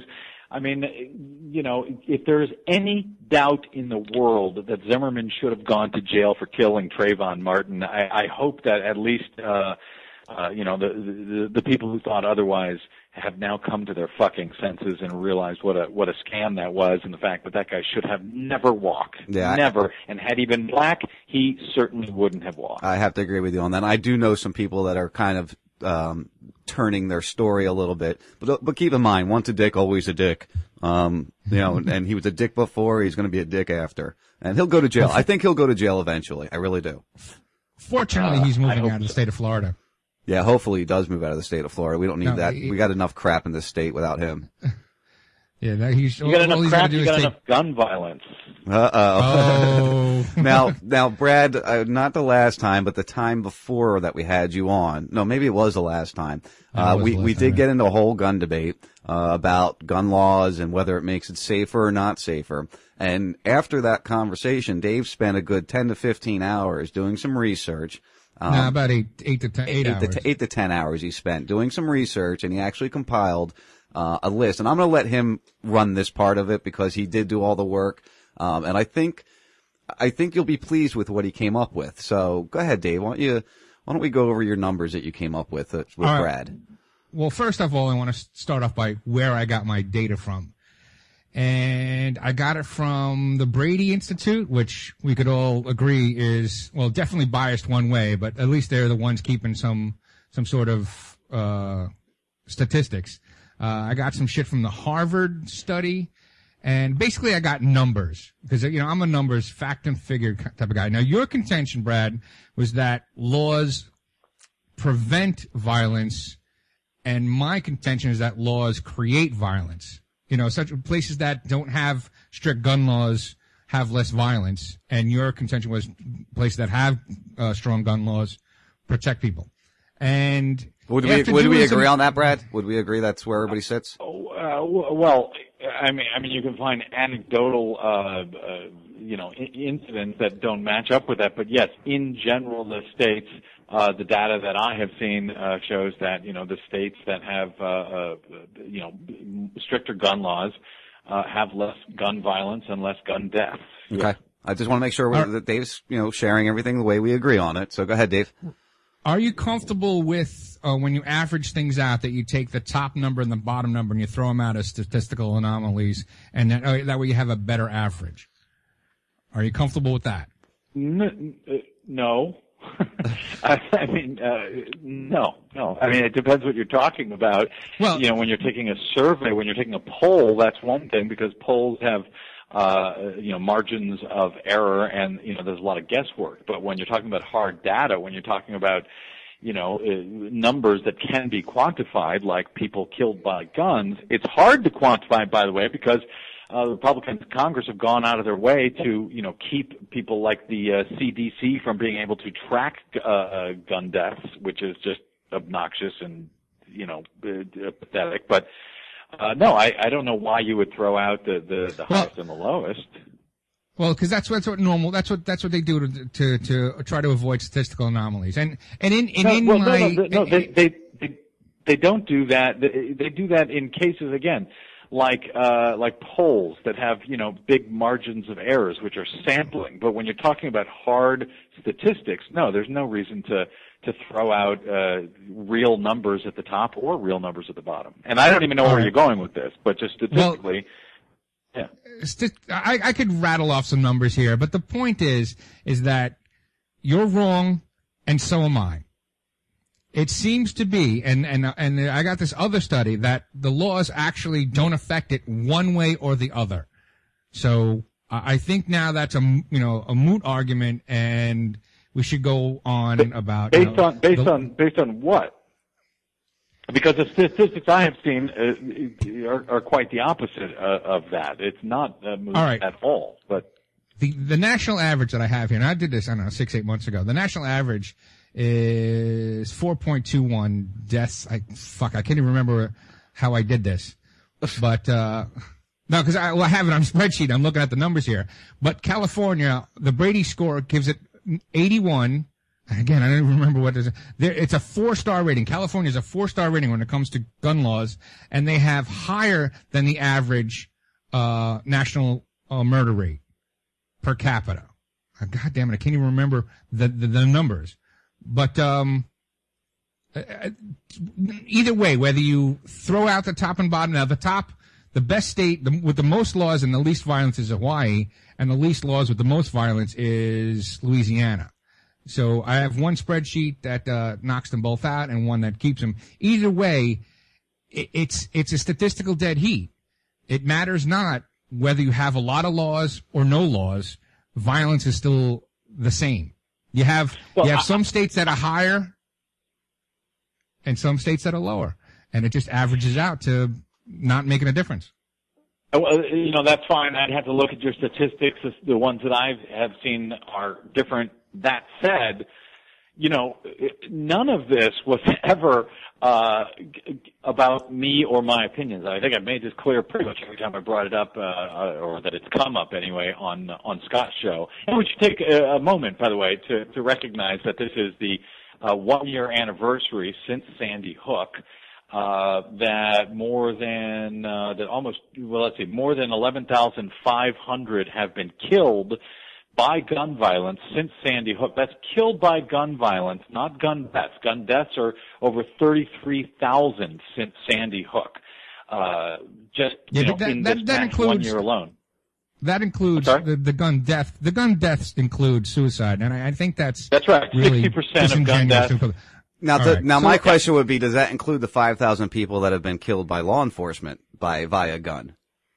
Well, Uh, I don't know that there's whatever. been five thousand killed, but uh, if uh, if you say so, I'm I'm sure that is a part of the number when we're talking about at least you know eleven thousand five hundred since Newtown uh, killed, not you know suicide. Uh, and by the way, uh, suicide, 60% of gun deaths are suicide, uh, and the most effective way, far and away, to kill yourself is with a gun. Um, just, you know, most people who try to kill themselves by other means fail. Most people who try to kill themselves with guns succeed. But what I started to say was, you know, all of that said, this has never been about my opinion about guns and whether I think we should have them or not. I've got, you know, I hear from, you know, jackasses on Twitter all the time after I'm on uh, uh, Scott's show, you know, who think I have some jihad against guns. I don't. What I have a jihad against is uh, gaming the uh, democratic representative system that we have in this country that is built into the Constitution that keeps uh, these tools, these industries, uh, like the uh, the, NRA, uh, and you know, which is a gun lobbyist. It's not a not a gun club. It, it should not be a uh, a, a non-profit, a tax-exempt institution. It's a business. They are working for the gun industry, for the weapons industry, for the arms industry, uh, and they keep our Congress and not just the U.S. Congress, but you know, state Congress all over the place from even holding votes on this stuff. And you know, my complaint has always been, look, we live in a representative democracy. When you've got uh, 78% of NRA members who believe there should be background checks and that we should close the gun show loophole. 78% of NRA members believe that, and yet we can't even ho- hold a, a, a, a vote in the U.S. House or in the U.S. Senate. That's obscene. That is counter to everything that's in that Constitution. That is counter to uh, you know the notion of representative democracy, and I think it's appalling. If people want guns, if people want less laws, if people want to make it easier to get guns, if they want to do away with background checks altogether, fine. If it, you know you put it up to a vote in the Congress, and if that's what people want, then that's what they want. But the fact is, even Congress doesn't want that. Even Congress wants to close those uh, uh, uh, background check loopholes, and yet they're not allowed to do it. They're not allowed to have a straight up or down vote on it. If they did, it would win wildly. 65-55 was the vote, uh, and so to me, that's just uh, you know that's against the democratic values that that we are supposed to uh, that are uh, you know this country is founded on. I I uh I have a little issue with you. Um, all right, suppose they wanted to abridge the, your right of free speech. Do you think it should just go to a vote, or should it be a constitutional amendment? we are, uh, the right to free speech is abridged all the time. There are no absolute rights in the Constitution. It's done all the time. No, I don't think the it- rights but it- should be um, put up. Yeah. It's done unconstitutionally. Most of these things, No, it's most of these actually First no. Amendment. It's it's done. It's done quite constitutionally. How how is that? Like a free speech zone, you can't you know protest in front of a. Uh, um, you couldn't protest at the JFK Memorial. They were giving you a free speech zone. You couldn't just stand on the street and, and do what you want. You couldn't hand out flyers. Right. Um, at the, You're- isn't that kind of unconstitutional when you say? Right, but that but that's that's also a, a flippant one off law you know thing that they'll they'll enforce at, at certain times. I'm talking about if you want a a a uh, an, a, a change to the way the country or the, the federal government handles uh, weapons, it has to be a constitutional amendment because the Second Amendment What- says the right to for people to bear arms shall not be infringed. Now I don't know what your definition of, of shall not be infringed is, but you know there are twenty thousand laws in the books in this country which are infringing the rights of of people's uh, uh, Second Amendment. Um, so Well, I, I think I'll- if, if you have to have a grand scale, if you need if you want a federal law, then it has to be a constitutional amendment. So voting I'll, doesn't I'll be happy matter. to talk. I- I'll be happy to talk about what I think uh, uh, shall not be infringed means. Uh, if you'll first explain to me what well regulated means. Well, see, Because you, you, you seem to have dropped I've- you seem to have I- dropped that part out of the Second Amendment just now. No. Uh, Well, if you're gonna, if, if you want to talk about dropping, it's well-regulated militia. All right. There's a word Uh-huh. after regulated, and and And, and, then the, the actually, word, this word before it- well too. What's that word? Uh, so it's a well-regulated militia. So it's the militia Uh-huh. that's regulated. It's, And- it's a and then collection of it- militia is many people. A single person it, it, should not be infringed. A person by themselves is not as dangerous as a, a bunch of people together as a militia. Now the militia, the word militia has been co-opted over the past 250 years because it was basically militias that won the war, the Revolutionary War right? There was no Uh-huh. Yeah, well, federal I- army. I- there was, I there was no local army. Yeah, I, I would uh, strongly disagree with you and the NRA's uh, new definition that started around 1978 of militia. Uh, if you go back in history, you'll see a rather different definition of, of militia before the NRA was taken over and decided to rewrite history. But again, uh, where does it say in the Constitution that there shall be no background checks before uh, guns are purchased? Is that is that in the Constitution? It says shall not be infringed. Now, what is a background check going to do? Hold on. What is a does it say background check right- going to do? Does it say the right to buy arms shall not be infringed? The right for people to keep and bear arms. To keep and bear arms. But what does it say about buying arms? So, in other words, I could build them myself, but I just can't buy it. But you can't by federal law build your own gun. Well, see, that That's would right. be that You would be can't- taken that would be taken care of under the Interstate Commerce Clause. All right. When, when if I'm buying a gun that's built in you know Georgia, you know, Uh-huh. then then, then so, you can so regulate. you this is gonna agree that, okay, so you agree that the government has the right uh, to oversee the purchase of guns. And so, for example, if they want to institute No. a background check at gun shows, they may do that. That regulating the commerce across state lines. It does not mean that you can't have it. It's just saying they're regulating it so that, and, and when they say Right, so, regulate, so, so we it- agree. There, there is It's- no, no, it's- constitutional. No, the, I would the, like the, the interstate commerce clause. The interstate commerce clause is there so that uh, Florida doesn't doesn't have uh, import taxes on peaches from Georgia. It's the same thing with guns. It's the same thing with it. It's so there's no tariffs. That's what the interstate commerce clause, and that's the only way that you could kind of regulate uh, guns. There's the, you know. Well, no, no, no, that's not true. We're talking about if you want to talk about the, it's it's the right to keep and bear. If you want to, you know, suddenly be a, a uh, you know, someone who who takes every word in the Constitution as a, a literalist, the way uh, Scalia pretends that he does, and by the way, he doesn't. He's a liar. But Yeah, if, I- if that's what you want to do, then fine. The right to keep and bear arms shall not be infringed. That has nothing to do with buying guns. It's not in the Constitution. So we agree, and if you want to put it off on the Commerce Clause, that's up to you. But uh, we agree then that the Congress has a right to institute background checks. Do we agree with that? I do not. You do not. Why? Why I is that not. in? Uh, you may be against it, Dave, and that's fine. I'm, I'm not I- I saying whether you should be for it or against it. But the, the what- states, what- the states, where is it in the Constitution? the states that have uh, virtually no checks are turns out are one of the safest states to be in.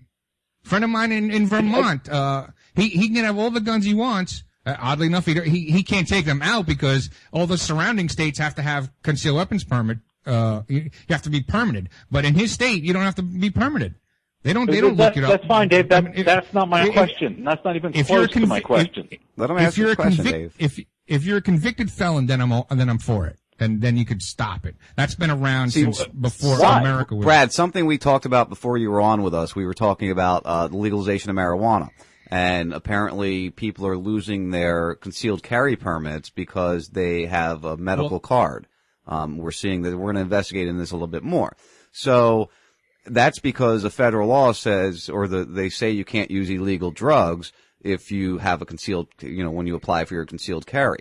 Now, if you have a medical card within your state to use marijuana and your state issues you a, a concealed carry permit prior to you having that medical card, and then they go and pull it, wouldn't you say that that is, is asinine because you, it, it's now a prescription drug, basically, and you can have all the prescription drugs in the world and still have a concealed carry web, uh, permit? Uh, yeah, I, I would say that's asinine. But the question is not what is asinine, and the question is not, as as Dave said, you know, uh, what law makes you safer or doesn't make you safer. That was not my question. My question was, uh, where in the Constitution does it say that you cannot uh, have, uh, uh, you know, institute background checks? They have been found, by the way, uh, by the courts, which is how we determine what's constitutional and what isn't. By the way, we we don't, you know, just ask some guy if he thinks it's constitutional. It goes through the court system. And you know, background checks have been found to be constitutional. It's not really. A, it, it's not. It's certainly not a constitutional issue at all right now. So my question was, uh, other than Dave, Dave seems to be the only one who has found some sort of consti- Actually, so what is the constitutional barrier to background checks, Dave? Uh, actually, uh, if you really want to get technical, it's the Tenth Amendment because the first nine say that, that you know this is what the federal government is supposed to. do. Because remember, the Constitution is a list of rules that the federal government has to abide by, and the Tenth Amendment dictates that hey, if we didn't cover it in these last nine, then it's up to the states' rights. So if, if my Okay. state of Well, Florida, well, wa- that- if my state that- of Florida wants to institute a background check, Yeah. then that's const- then that's fine, but not a federal law. It's up to the state. Okay, so it's, it's so it's not the Second Amendment that keeps us from putting in a background check. It's not the Commerce Clause that keeps us from putting in a background check. It's the uh, the the catch-all position for everything that you or anybody else is against. We can all pretend that the Tenth Amendment bars it. Is that is that that's your position? No, the- it's the- now the Tenth- Amendment that bars background checks. the Tenth Amendment dictates that if if uh, that the federal government doesn't have that power, if the power relies on the state. And this is what, what what happens with most people in this country is that they think the federal the federal government trumps all, when in reality the federal government's only supposed to do the you know first through nine amendments, and the Tenth Amendment was was said, hey, it's up to the states at this point. Yeah, that's that's. I, I know the tenther argument. Uh, it, it has been rejected for uh, centuries. I was going to say decades. It's been rejected for centuries in this country, and so you can make it if you want. The courts reject it. The courts laugh at you. The courts throw it out. And frankly, if anybody reads the Tenth Amendment, I don't have it here in front of me, but you can read it. Uh, I think on its on its face, it does not support your argument. So, but in I any can- case, I can read your for you like, argument is I, I can I can read it for you if you'd like. well, no. Before we get too far, I'm happy to. But before we get too far, I just want to make sure. Dave is saying that it's not the Second Amendment that bars uh, background checks. It's not the uh, the Commerce Clause that, that that keeps us from uh, having instituting background checks. It's only the Tenth Amendment. That's your only argument. Is that correct? That Other than keeps that, that keeps you find a federal a federal, Federal background, background check. check. Yeah. Right. I, I think that's where a he's. fed- right, I understand a federal background check. So the fact that we have background checks now for I think it's sixty percent of gun sales, you believe that's unconstitutional, even though the courts, including the Supreme Court, says otherwise. Correct? Correct. Now, Okay. Even though, So- even though I've got, even though I've gotten four or five guns and I've had to go get a background check each and every time. I play their game. Well, yeah.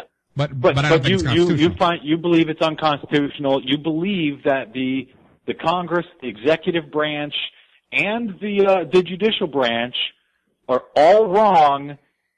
Dave is right when it comes to interpreting the Constitution. I think most Because of the if that's American the case, government, which is fine, may, maybe you are, but the problem is we can't really have a conversation if there are no ground rules, if everything is up to Dave's interpretation of an amendment, an interpretation, mind you, which has been rejected for centuries Mm-hmm. by all three branches of government.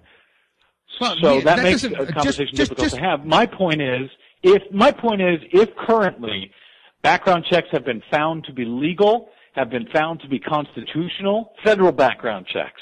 If that is the case, and by the way, it is the case, then if the federal government wants to expand that to close the gun show loophole, they should be able to put it up for a vote. And if it goes down, if the people don't want it, so be it. But the fact that the arms industry, that major corporations control the Congress to keep a vote from even happening, that's my problem. That's what I have. That's what really ticks me off. And I can agree with you with what you said about the NRA and, and being a 501c3 and, or C4 or whatever the hell it is. I agree with you with that, that they shouldn't be able to do, uh, the powers that they have and, and have the influence that they have. I think we have a lot of that on multiple different levels from multiple different agencies, pharmaceutical being one of them also, um, that, that have that pressure and influence. We- You keep throwing out the gun, sh- the gun show, uh, loophole. Uh, Can you explain to me what that is? Uh, I I think I have a clear idea, but what, what you're referring to when you say that. Well, essentially that uh, there is no that, that that if you want to go to a gun store for you buy or buy a gun from a licensed uh, dealer, even at a gun show, they have to run it through a background check, and there's different types of background checks and so forth. But if you uh, want to uh, say that, oh, I'm just a, a, a hobbyist selling these thousand or so, uh, you know, semi-automatic uh, guns uh, at a gun show, you can sell them. Then you can walk out into the parking lot and you can sell them there. You can hand them off to anybody you want, and that's kind of the gun show loophole. And uh, 40%, I think it's 40, um, are uh, of guns that are that are sold legally are sold through that loophole. It might be 60%, but I think it's 40%. Now, every gun show I've been to, the private people selling their guns either have to sell it to the the licensed gun dealers there, or um, they they can't do any business within the building. Um, so you're basically saying person to person sale. So if I want to if I want to sell my gun to Dave, um, you don't think I should be able to do that without having to go through a, a background check? Again, this is not about my position on any of this. This is about whether we should have a government that is allowed to vote on things that the people want. And It's as long as it doesn't states. violate a right, and I see no right in the Constitution that says you have a right to have unfettered purchases of any type of weaponry you want in any amount forever. It's not there. It's not in the Constitution. All right. All right. Um, I'm going to read a sentence to you, and I want your I want your interpretation of it. Okay, it's the Tenth Amendment. The powers not delegated to the United States by the Constitution, nor prohibited by to the states, are reserved to the states respectively or to the people. In other words, uh, if it ain't in the Constitution, then it's up to the states to deal with. Right. I believe and the that that's part- my it- it- interpretation of it. Well, well, that's right. But the uh, uh, what does it say? The first sentence is, is what? I'm sorry, I don't have it in front of me. The power is The not power- delegated to the United States by the Constitution. Right now, does the Constitution delegate uh, Congress uh, sh- that they shall make laws? What? Wait, what? No, no, no. Congress makes laws, all right, Uh, and, and Federal again, laws. it- it- Right, we- we're Right. talking federal. There's two different animals here, and and most people in this country like it that the federal government takes over everything. I'm the kind of guy that likes, you know, that that the states do their own thing. It's the states should be like their own little countries, with the exception of you know freedom of speech, guns, and interstate commerce. You know, blah blah blah. Um, I like it that the states make it. I like that in this state that I live in, I, I actually can own a concealed weapon. And when I ride my motorcycle, I don't have to wear a helmet. And I, don't, I actually don't even have to have insurance on that thing. Um, but in New York, I, I couldn't even get a target permit in Long Island because I was going through a divorce. And, you know, th- th- it, I, I failed New York as a Nazi state. And then, you know, there's another, st- uh, California got, I mean, shit, you can get weed delivered to you. I love that. uh, not not legally, as far as I know, but Well, that ain't, that ain't how I heard it, but I'm not gonna I'm not gonna drop a dime on. Yeah, we've been told me differently by somebody else who lives in California. So Yeah. Uh, well, may, may, maybe it is legal. I mean, we have actually more. I live in Los Angeles. We now have more uh, uh, dispensaries than we have Starbucks in this town. Well, we we beat the gun thing, I think, to death. I, I did want to Yeah. I did want to get your uh, your definition of what the gun shop loophole is, and I think that uh, personally, again, I, I know we're not talking personally, um, but I don't feel it's a problem for me to be able to sell a gun to my friend, my son, my uncle, things like that. But I don't want to keep beating well, the well, gun see, that's all. That's all well and good. As a matter of fact, I think there was a carve out for you know family members, uh, something like that in, in the uh, in the bill that the Congress was not allowed to vote on. That's the point.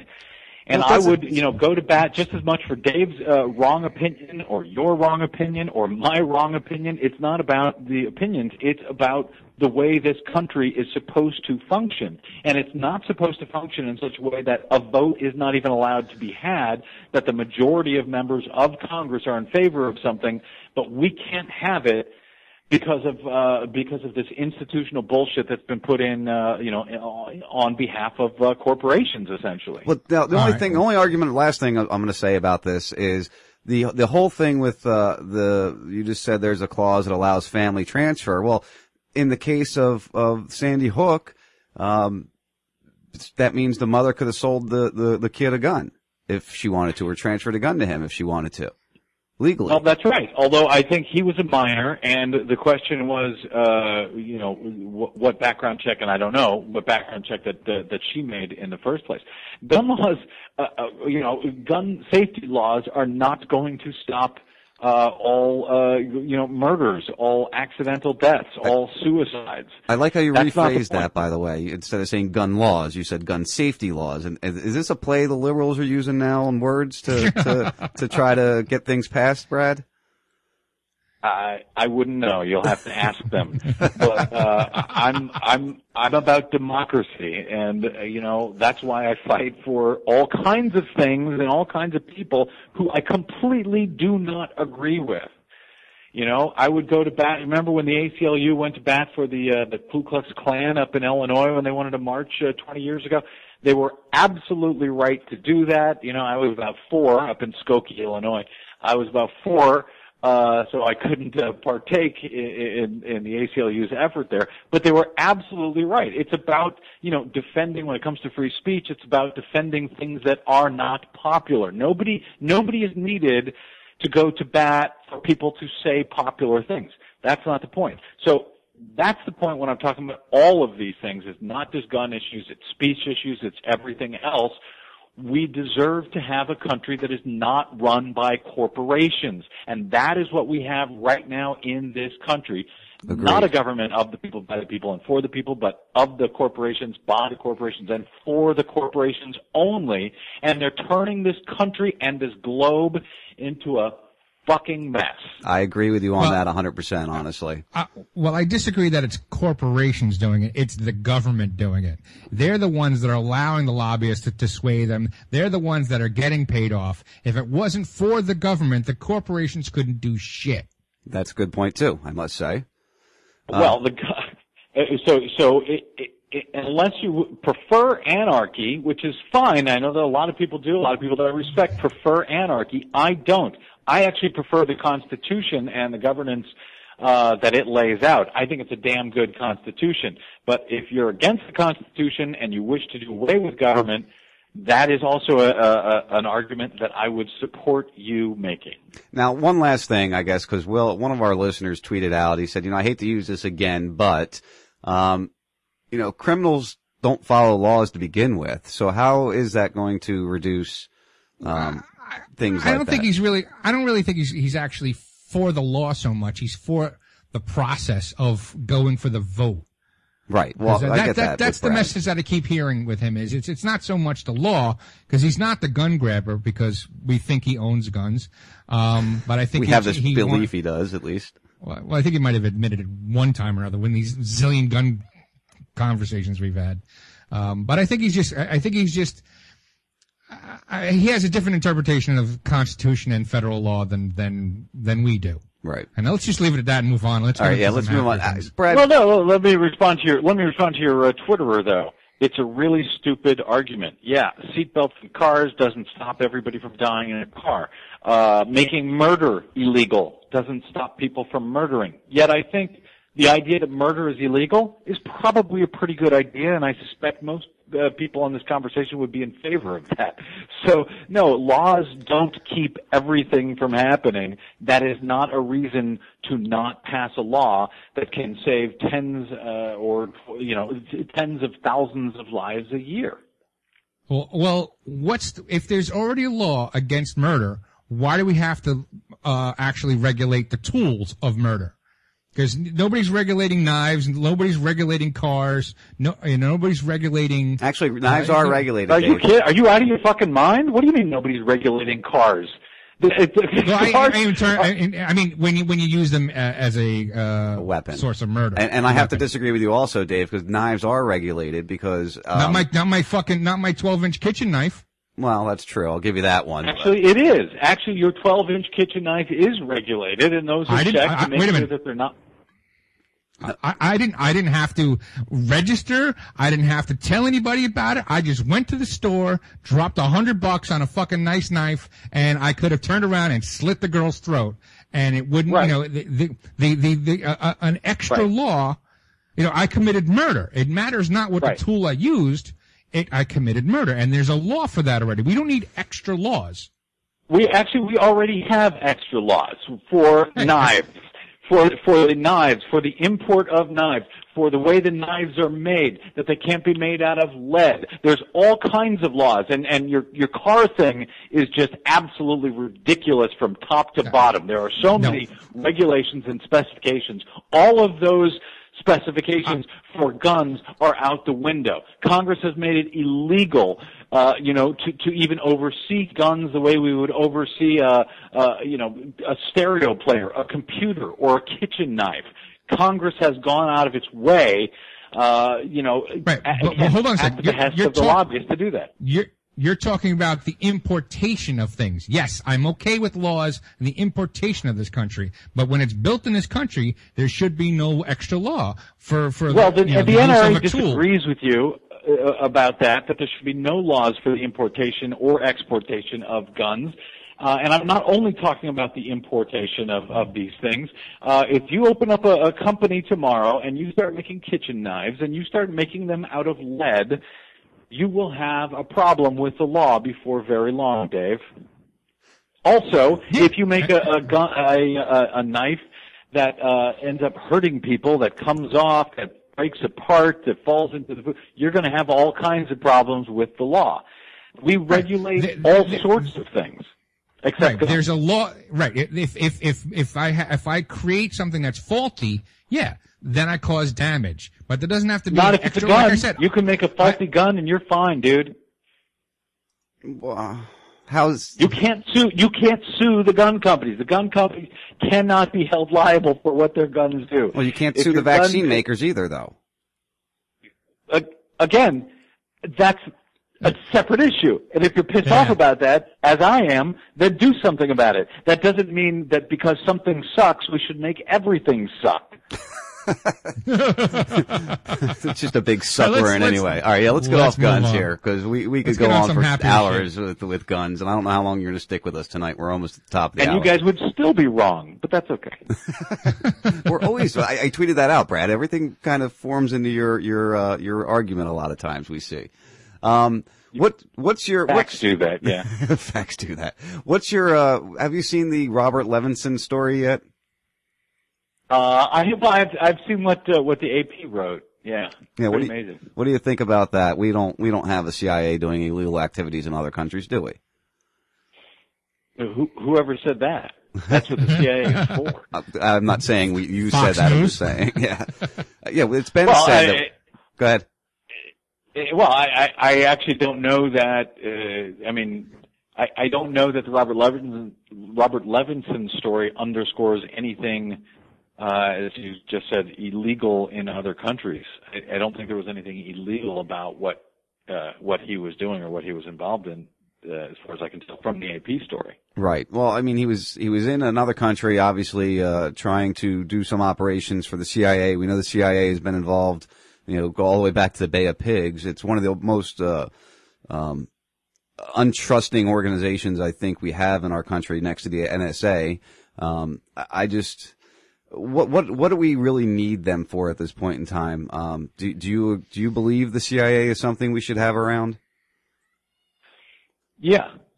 Yes? Yeah. Well, why I is do. that, may I ask?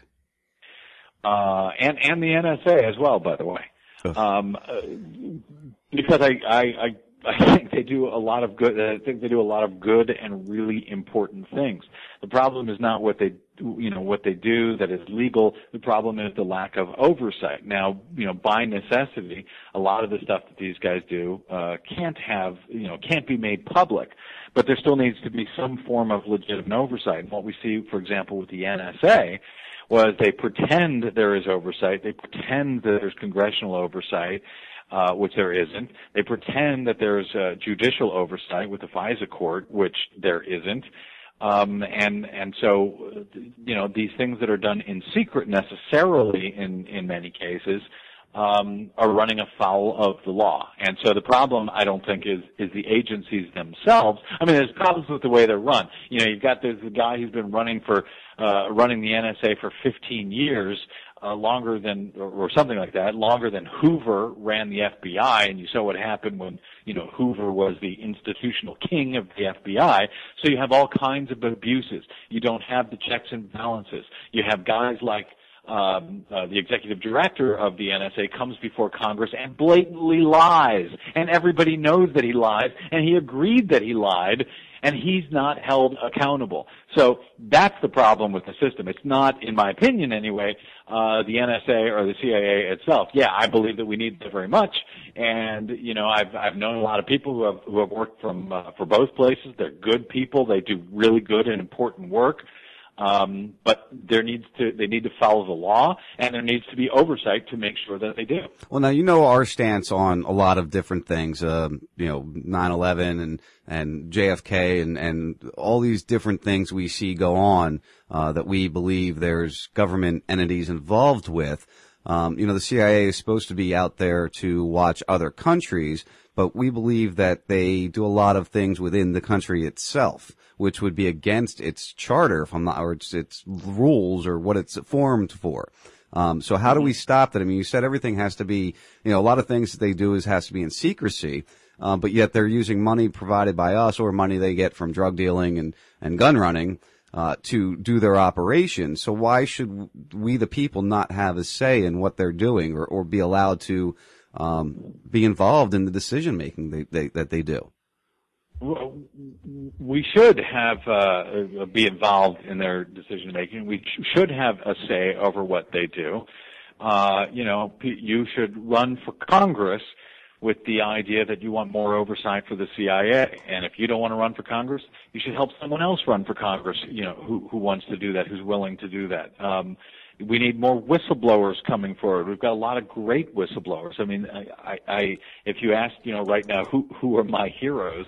Uh, there's a whole bunch of them that are, you know, uh, you know, intelli- uh, former intelligence people, uh, CIA, NSA, um, you know, uh, DIA, you know, whistleblowers who have Right. come forward and said this is going on and that's going on.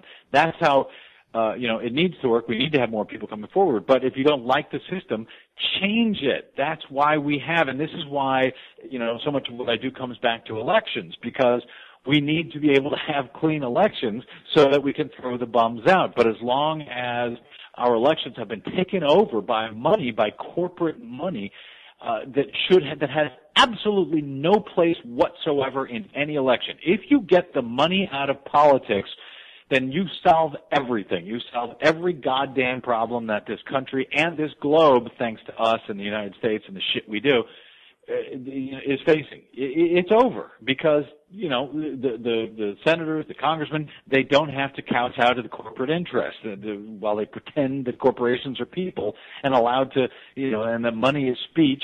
And uh, you know that's the problem. That is absolutely at the core of absolutely everything. We have a damn good system. It's a damn good constitution, uh, including the things that weren't so good because it allows us to change those things. But as long as we're held up by, uh, you know, by corporate money, uh, we're we're kind of fucked in this country. So, so you would almost be willing to agree that we're moving towards fascism in this country and uh, almost there? Yeah, yeah, sure. I mean, I, You say that reluctantly, Brad.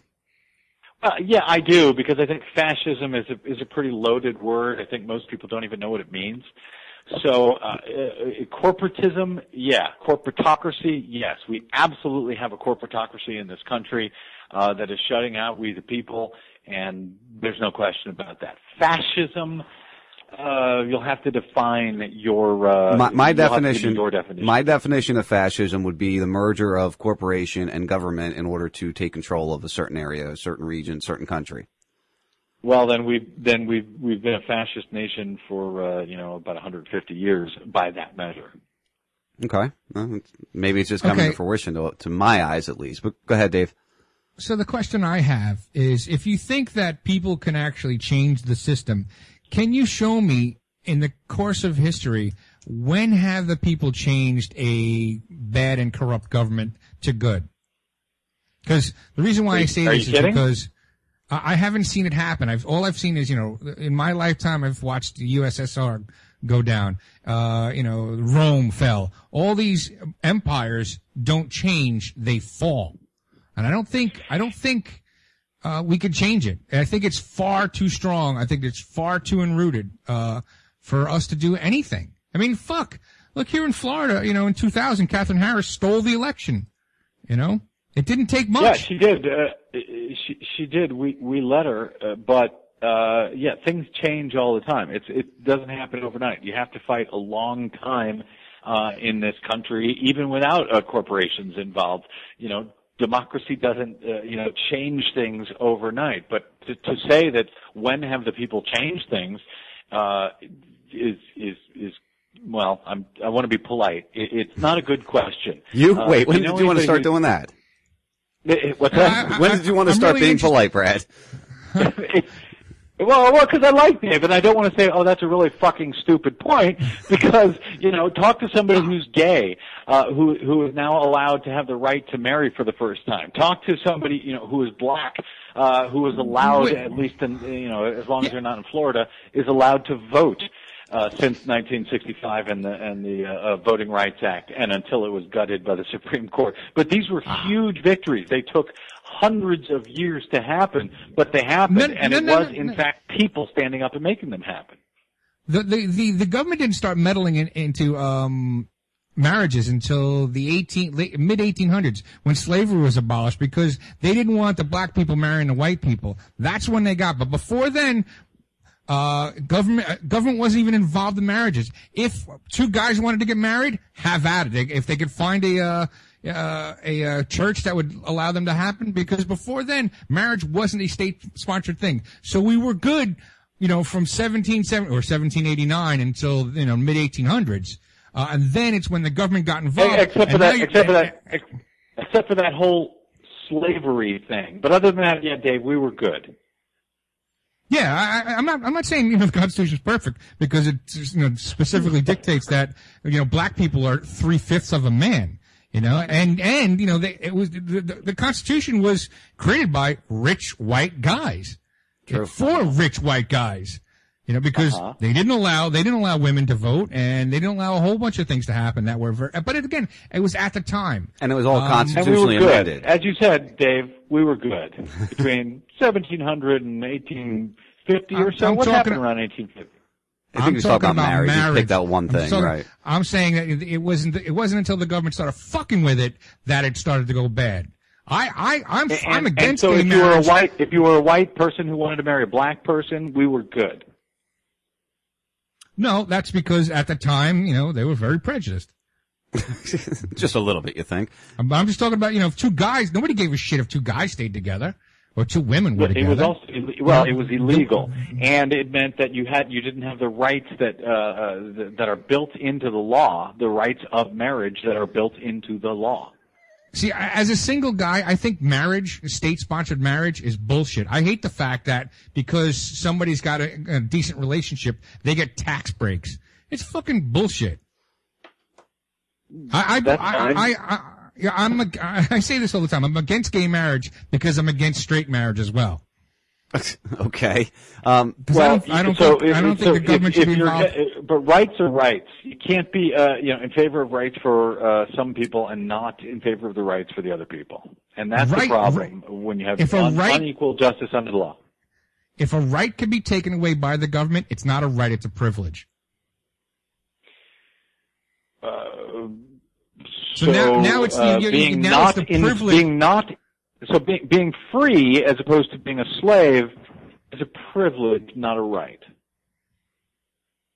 No, that's a right. You, you should. You have the right to be free. And and what happened But is the government is was able to oppressed take people. that away, Dave. Well, no, the government took away the, the, the privilege of having a slave, which gave the right back to the individual that was a slave. I think so. I think it's kind of Privilege of having a slave, really? Well, the government the government oppresses people all the time, and that's my point. I don't think the government from the get go from this country has been good to people, and and and we're, everybody's all happy and shit that you know this state allows gay marriage. I'm like, really? It wasn't so long ago that you know that it seemed that you know that when black people were allowed to vote. w- You think back to them, we think about what an archaic country it is that we that that that that happened. And and people aren't realizing that we are we are currently an archaic country because we don't allow people that want to be together to be together. I don't give a shit if you're if you if you're you know two men, three you know women. I don't care as long as it doesn't mess with me and I don't have to pay for it.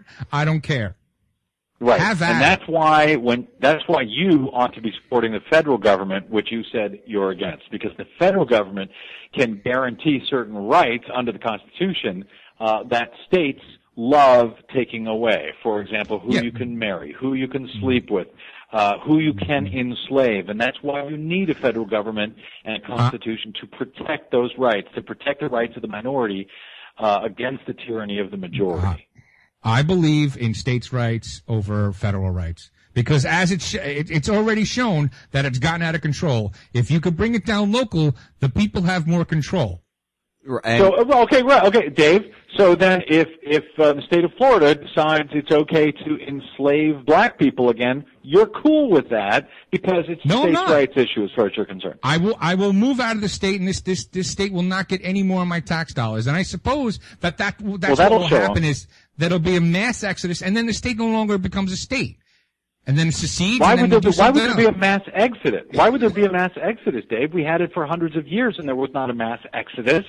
Because I think people today think that it was fucked up that that yeah, happened. it would be a different. You know? I would leave the state of Florida too if they allowed that. I mean, I wouldn't go buy a slave because the state of Florida said it was okay to have a state a slave. I would go either work within my state to change that law or rule, uh, or if I couldn't, I would eventually leave the state and take my money. So with you me. would leave the state and just leave it to a few of the slave masters who had thousands of black slaves because, hey, man, states' rights. I'll just go to a different state. That's what really you two are both suggesting this?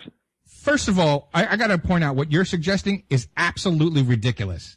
In this day and age, there's no way that any state would legalize slavery. None. But it wouldn't the- happen. But that's a, that's and a yet- and yet ridiculous uh, straw man argument. It's ridiculous. Okay, I well, let's try a different one that's a- not ridiculous then. Let's try one that's not ridiculous. Let's say they put a, a, a limit on the right to vote. How about that? You're good with that? No, nec- not necessary to have the federal government making sure that everyone gets to vote?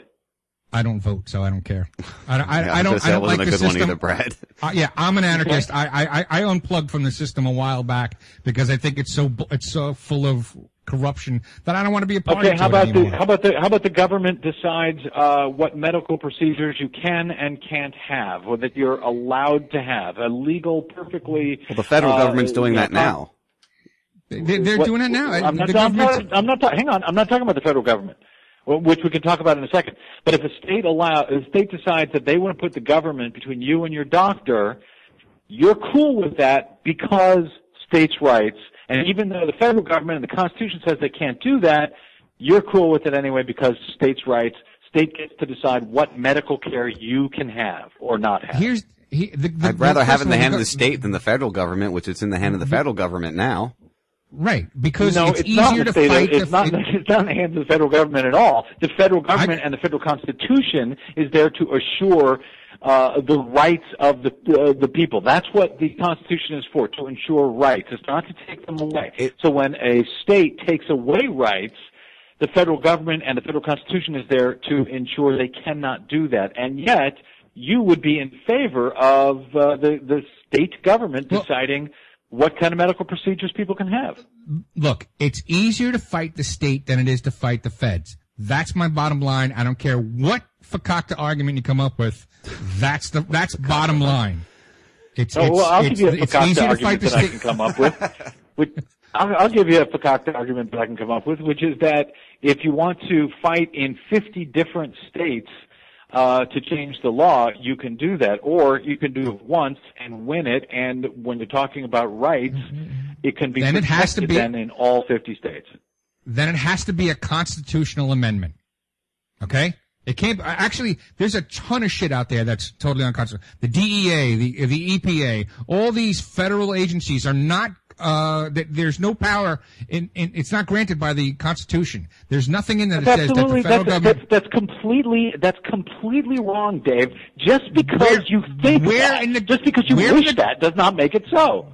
where in the Constitution does it say that the federal government can create, um, these things, these entities without voting, without the states voting on it? Tell me that. How did how, how did how did Homeland Security? Because this is you know within all of our lifetimes. How was Homeland Security? Was there a vote put onto? Did the, did the people get to vote on that, or did the, did the federal government just create it? And The where in the Constitution does it does does it allow the the federal government to create said entities? The, the, the, really, do I have to pull out my Constitution here? Yes, the Congress has the right. Uh, the Congress has the right to make laws uh, for civil defense. The Congress has the right to make laws for interstate commerce. Uh, so, for example, you brought up the EPA, and if I live in uh, Georgia, if I have a coal plant in Georgia, and you're in uh, uh, uh, Florida, and you have to get all my pollution and my mercury and my carbon dioxide, you can't say, "Oh, states' rights. Georgia can do whatever they want." No, because it affects me, my property Right. rights. And this Right, is all protected in, in the Constitution. To imagine that it's not is just imaginary, Dave. You're looking out Uh, for. look, you know, show me, show me in the Constitution where it says you can create these uh, entities, and I'll, I'll buy your argument because I'm pretty sure that it's not in there. Uh, the one- well, the I'll, institution- I'll, I'll talk amongst yourself, and I'll look up on Wikipedia. You know what? I, I, I'd rather, I'd rather stop being combative with you. You're Let's being get on very to combative something tonight, Dave. Goodness gracious. I didn't even drink. Yeah, I know. Maybe, Um, maybe you should. no, then I wouldn't shut up. Brad, something you wanted to tag on with uh, Scott the other day, and you you kind of ran out of time because he was doing his music thing. Um, you wanted to talk, and I, I really agree with you on this one. So that's why I want to close it with something we agree on. Um, this internet voting. Nobody like that. Don't don't agree. we have to agree every once in a while. It doesn't hurt. Uh, this, this voting, internet voting thing, which I think is a horrible idea. I think we should go back to the old fashioned, uh, paper ballot, counted, hand counted by, you know, if you're going to participate in the thing, it should be a paper ballot, uh, a trail like you always talk about. Um, so what, Not what a is trail, a ballot. Well, I don't talk a- about a trail. I talk about a ballot. Well, you have a paper trail then, you know, so that, that, that Well, having a trail. there's ways to have a paper trail that don't make you any safer. We need a paper ballot, but go ahead. Okay, so what's this internet voting thing? I didn't even hear about this. I remember one time in my life going, man, we should just be able to vote on our computers. And then I learned about, you know, the hacking and, and I learned about the electronic voting devices that we use currently being all effed up and not doing their jobs properly. So bring us up to speed with this whole, uh, you have here yet another reason internet voting is a terrible idea. Target attacks, hijacks vast amounts of data to foreign countries earlier this year. So explain that to me. Yeah. Well, uh, you know, I, I think everybody has sort of come to appreciate uh, how insane electronic voting is, and certainly touchscreen voting systems. I think people understand. Uh, and congratulations to the state of Florida uh, and your governor at the time, Charlie Crist, who finally got rid of the touchscreen voting systems uh, by and large, in any case, uh, in the state of Florida. So I think people understand that's a concern. Uh, even though we still have about uh, uh, 30 or 40 percent of the country cast their votes on those 100 percent unverifiable touchscreen machines, people uh, are less understanding that paper ballot, optical scan paper ballots are also counted on computers, not by human beings, and computers that get it wrong all the time, either because uh, you know they're they're programmed incorrectly, uh, they're shitty equipment, or you know something more nefarious like somebody hacking the system. Uh, so people are beginning, I think, to understand that. And then, as if all of that's not bad enough, because remember, about 70% of the country uses paper ballots already, but they count them by computer. Uh, as bad as all of that is, we've had this growing movement over the past, uh, boy, I want to say six or seven years, uh, and it's increasing. It used to be more Republicans who were in favor of it. Now it's Democrats who are pushing it. Um, for internet voting. So as if the touchscreen machines aren't bad enough, if the paper ballots that are counted by computers aren't bad enough, now they want to, you know, allow you to vote on your smartphone or go to a precinct and, and you know, use the internet to cast your vote. Uh, it's fucking insane. And I've been, you know, actually, I was going to say I've been yelling and screaming about it for years, but that's actually not true.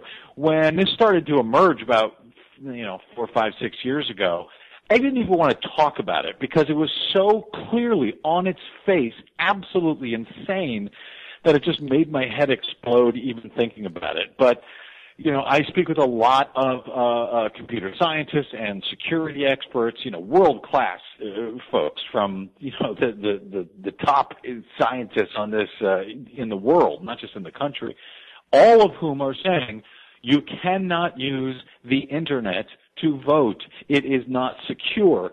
Period. The way it's built, the way the architecture is built. Now, I would go farther to say that even if it was secure, you still can't use the internet to vote because the citizens can't oversee uh, a, a vote that's cast electronically, and and that's a violation of self-governance that I think is a core value of this country. But the article that you're referring to, uh, there was a, a rather remarkable um, it's not even a hack. Uh, it's a hijack. It's an attack of um, uh, a huge amount, vast amounts of data was siphoned out of the U.S., uh, rerouted through uh, Belarus and Iceland earlier this year. This uh, this particular hijack went on sometimes for minutes at a time, sometimes for hours at a time, and the way it was accomplished was uh, by taking advantage of the way the internet is built. It was, like I say, it was not even a hack. And without getting too far into the weeds here, essentially, uh, the way the big uh, routers are built uh, around the world is um, by courtesy. The routers basically say, "Oh, I'm here. I can deliver data to such and such a location. I'm the closest one to these points. So if you want to send an email uh, from uh, you know, Miami to Tampa, it'll go through whichever the the big uh, uh, bridge routers are closest to those two points. But that's all based on trust, and and it's based on the routers, the people who run the routers, saying, yeah, I'm the closest one to that point. Go ahead and send me your information, and I'll pass it on to to Miami. If a uh, nefarious person likes, they can come in. Let's say they're in Belarus, and they can say, yeah, I'm actually the closest person to deliver information from uh, Tampa to Miami. Send it to me out here in Belarus, and I'll pass it on to Miami. That's what was happening, and it was a vast amount of data. At first, it was thought to be uh, uh, uh, an attempt to get at financial data, and then they found that it was coming from foreign uh, uh, ministries, government offices, and so forth. And what's most insidious about this is that when you do, and it's perfectly legal you can do, you know, if you have access to one of these routers, you can say, yeah, send me all that traffic. And it goes through your router and then you can do really anything you want with it. And then you pass it on to the intended recipient, it, you know, moves through the intended recipient and no one ever knows that it was hijacked. So it's kind of a disturbing thing in and of itself, but uh, when I read the story, I pointed out how, yeah, this would be exactly the way if you wanted to game uh, an internet election, you simply use the in, uh, the infrastructure built into the uh, the internet mm-hmm. as a trust mechanism, and say, yeah, here I am in Moscow. Uh, send me the votes from Ohio, and I'll pass them on to the Secretary of State. They'll come through Russia, where you can change them, you can do anything you want to them, and then pass them on uh, to the Secretary of State of Ohio or of Florida or whatever, and no one will ever know that all of those votes have been changed. It's a horrifying thing, and it's you know it's it sounds like a sci-fi movie, but it's very real. And when I hear these jackasses pushing for internet voting, mm-hmm. these fucking science deniers, and out here in California, they're Democratic science deniers who are saying, yeah, we ought to have internet voting. It'll make more, it'll help more people vote. Yeah, we can, you know, we can solve any security issues. Why, why worry? It's absolutely fucking insane, but unless people understand what's going on, that there are people who want to move to it, and unless they understand the risks uh, that come with it, I, I'm afraid that is where we're headed. And it, like I said, makes my head want to fucking explode. Yeah, considering the government can't even build a website to sell health insurance on, yeah, I really don't want them to try to set up anything to vote with. Well, they're already setting up uh, everything to vote with. Remember, that's how your votes right now are, are counted, is run by the government. And so that's going to be uh, built in no matter what. The, the, the question is, is it a process that we, the people, can oversee? And when you begin to take away the transparency, when you begin to let computers make the decisions that people cannot oversee, that you can't, look, people are going to game elections. Elections have been gamed since time immemorial. We know that. This is not going to stop any, you know, there's It's just no become way of voting easier. It's basically well, not only easier making now. it easier to do it, but making it easier to catch them doing it. That's the trick. It's got to be, you know, something that you want to make it uh, a difficult thing to do, not a hard thing to do. And the way uh, that it's stopped is with public citizen oversight. Well, that's a scary thing to think that they that uh, that they even want to consider doing this. Uh, considering all the issues we have currently with snooping and spying, whether it be by the U.S. government or other governments. Um, And they're already doing it in Florida, by the way. what's just so that? you know. Internet voting? uh, internet voting. Yeah, they're already doing it, and and the way they're doing it, the way they got the touch screen machines to to to trick everybody into going for that was they said, oh, uh, after Florida 2000, they said, oh, well, we need to have touchscreen machines. Um, you know, not that. I, I mean, it- the, the idea that touchscreen machines were any sort of solution for what happened in Florida when the, really the only problem was the Supreme Court wouldn't let them count the fucking votes. But they said, we need touchscreen machines because blind people, disabled people, need to be able to vote on them. They can't vote on a piece of paper. They need, uh, you know, audio, whatever. So they used blind people basically to encourage everyone to go to touchscreen voting machines. Now, eventually, we got that Titanic to turn around. Like I say, they're still there, but people are buying them less. Uh, and How would that make it easier? For, out. wait, wait. How does that make it easier for a blind person to vote? That makes absolutely no sense to me at all. Because they, ha- I know it doesn't. When you stop to pay attention, it doesn't. But uh, they, because they have built-in audio uh, uh, devices. Wouldn't it be easier to have a braille ballot? Uh, A tactile ballot would be a fine idea to me. Uh, there, there are certain problems with braille ballots, and I don't have, by the way, I don't have a problem with people who wish to use an assistive device uh, like a computer or, uh, you know, like a tactile uh, braille ballot. That's fine by me. Or like a wife or Um, mother or brother or something? I mean, come on. Really? Yeah, but basically what they said was, uh, you, you can't ghettoize disabled people. Uh, if they're going to have to vote on this kind of electronic system, so does everybody. And if you're against it, it's because you hate blind people. And they really, this is, this is the card that they fucking played. And the reason I mention this is because they're doing the same thing on internet voting. When you hear shit now, uh, people pretending uh, that they're concerned about military uh, and overseas voting. What they're talking about is let's have internet voting. And in fact, this was done in uh, Florida, I'm forgetting the county now, uh, that was the first place in the country to do it. They're using the military, and if you're against internet voting, it's because you hate the troops, Sean. That's the new, uh, that's the new scam. That's how they're selling it. Whenever you hear anything about military and overseas votes, that's it, it's usually some profiteer trying to uh, push forward internet voting. You want to fix the overseas voting problem with the military? Bring them back home where they belong, not in these fucking countries. That that would fix the problem, wouldn't it, Brad? You finally came up with one goddamn thing I agree with, Sean. Congratulations. We could we could all go. eh, By the way, it's uh, Okaloosa County, Florida. He's absolutely not wrong. He's, Yeah. he's which right. is in the Panhandle. No, that's some bullshit. Yeah, I, I don't agree right. with that at all. That that should not be going on. Um, I, I think it's a great thing you're pushing on this. See, Brad, this is one of the things that we can actually agree on and talk about and, and go, yo, we, we got this. We, we understand this together. And, and bring the troops home. it happens every once in a while. Every once in a while. Now, I'll never agree with you on the whole global warming thing, but that's a whole Hard nother. to find something you hard to find something that you understand. So I'm glad we finally got to one. You're such a dick sometimes. All right, Brad. Uh, it's been an hour and a half. Uh, let's pimp your stuff. Uh, where people can find you. Obviously, we know you can you can get be heard uh, after the new year again on uh, Dangerous Conversation on Radio IO. Here every once in a while, we like to have you. It's always fun to argue with you. But where else can people uh, follow you?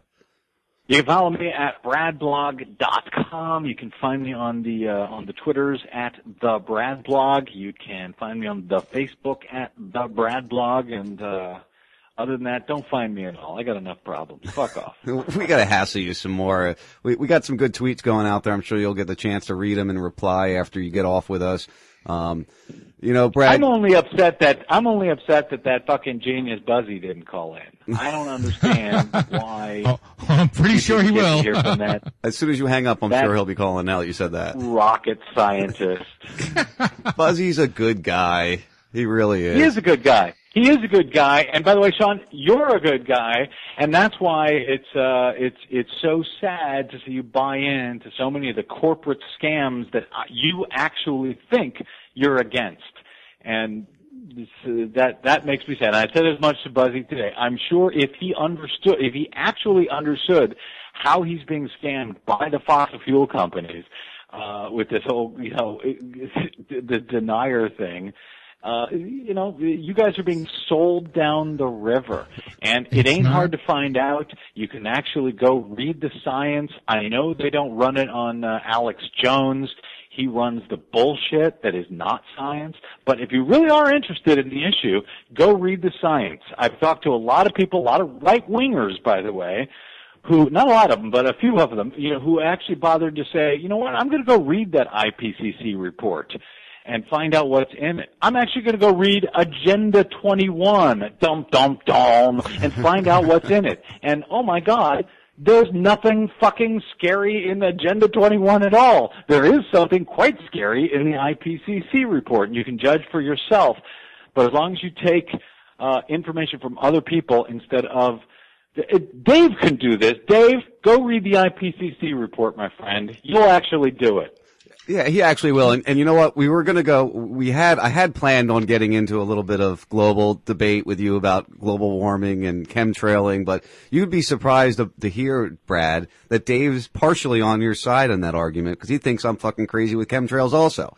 So. And I believe in global. Well, I wouldn't call it global warming. I believe in the pollution that that this that the you know the corporations are spilling out, and you know cow farts in cars and boats are detrimental to the planet.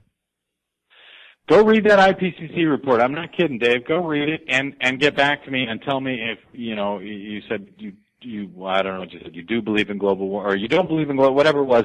Go read the actual science, and that's what nobody ever does. None, none of these deniers ever do. Go read the science. Judge for yourself. If you you know read it and you say, oh. This is not true. This is inaccurate. Oh, they don't have enough facts to back this up. So be it. But I suspect you haven't read it. Uh, yeah. No, but I, I've done uh, well in the in the sparring that Sean and I do about chemtrails. You know, I, I have become quite versed in what is spilling out and spewing out, and turns out it's not cars that are the worst; it's ships that spill out more carbon dioxide than anything else. And you know, this is why we should keep it local. And they have You know, talked that about doing ship trailing, don't forget. Oh God. um, Brad, one last. Uh, ye- Go ahead. Yeah, well, actually, let me let me make one last point, uh, if I could. I know I've been going on and on. It's so all right, go ahead. About that. Uh, the um, uh, the, the, the chemtrail. I talked about this with with Scott a little bit. Uh, the idea that there, if there was chemtrails going on, all the information about chemtrails essentially would keep the globe from getting warmer. And yet, I talk to chemtrail people like yourself, Sean. When we talk about global warming, they go, "Oh yeah, it's chemtrails." If it's chemtrails, the chemtrails are keeping the heat out. They're actually keeping it cooler. If you actually believe that there's chemtrails going on, uh, you know, across, that's one of the reasons why I always ask you. I say, "Okay, there's chemtrails. What are they doing? What's the point? What's the purpose?" And if you're going to point to them as having something to do with global warming, you have to explain how it is that these chemtrails, which would otherwise uh, reflect back the sun and keep the earth cooler, that means that global warming will be even worse uh, than it is right now if there was no chemtrails going on. I So can it, actually It doesn't explain- make sense to say I they're can act- responsible for chem. I, I can explain that real briefly because I don't want to get into a big debate about it tonight. But uh, what is happening is they start spraying these things as the sun's coming up. So they haven't spread out and started their blanket yet. They start blanketing later in the day towards the time the sun goes down, which the sun has already heated up the surface. So what happens is this blanket now, instead of reflecting out the light because they've sprayed it too late, is holding the heat in. And that's, that's really why we're seeing that. Yes, that's really. I see. And, and why would it, and why are they doing that? By the way, We don't know why they're doing it, Brad. You, you we we don't know because we don't know exactly what's going on. But as you've you, you know you heard in that audio that Ledge played the other day, this. Oh, but he, he's sure that they're, they're spraying strontium and aluminum and barium and all these other things. and and solar He's radiation sure of management, that. solar radiation management that uh, Dennis Keith was talking about.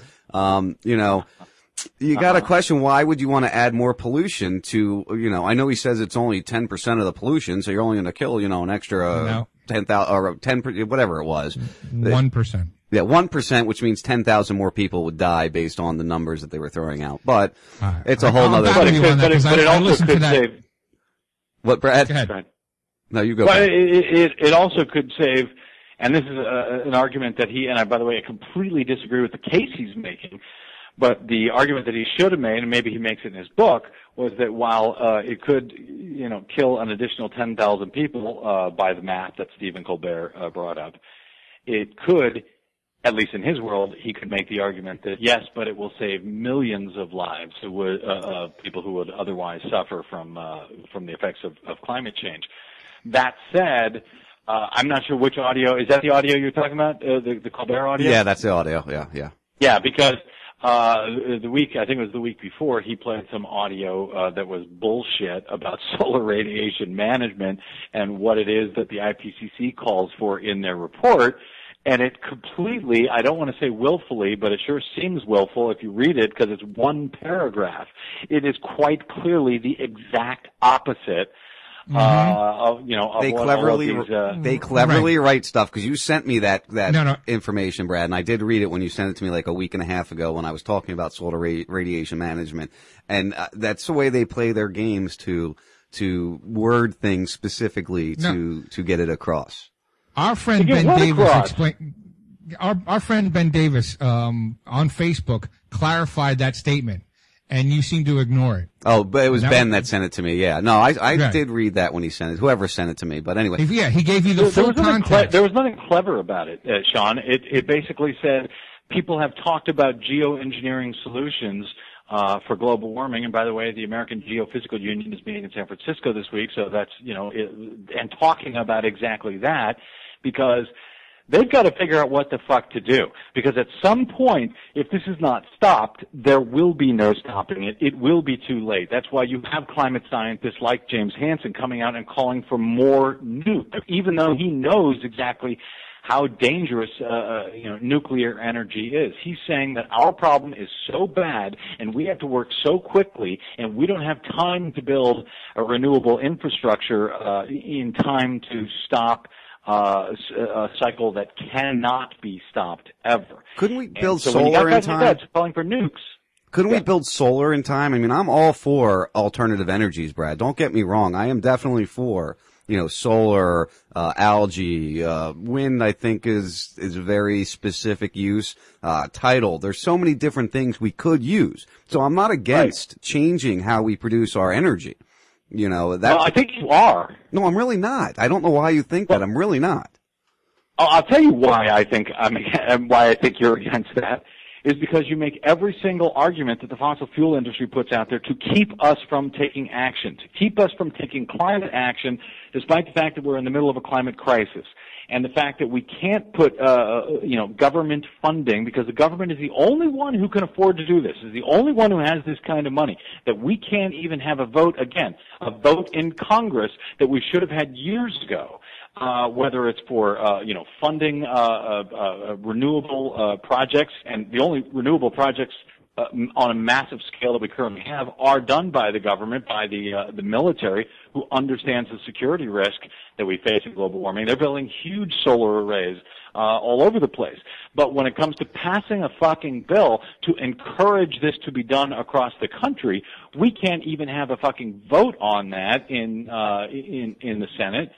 And this is the sort of the point where we started, where we the people want things to happen. Even a majority of Republicans think we need to take action on climate. But because uh, the debate is currently owned by the fossil fuel company and is allowed to run crazy by people like you who go, oh look, there's a record amount of ice in the Arctic. No, there's not. That's just not the case. It's not true. It's not a record amount other than a record low. It's the second lowest of all time because last year was the lowest of all time. And when we pass on that misinformation, we are keeping climate action from happening in the middle of a fucking climate crisis. So what do you what do you what do you advocate that the government do? There's all kinds of things the government ought to do or should consider. And again, not what I think. It's about putting stuff up for a debate. Uh, you know, i- investing in renewables, yes.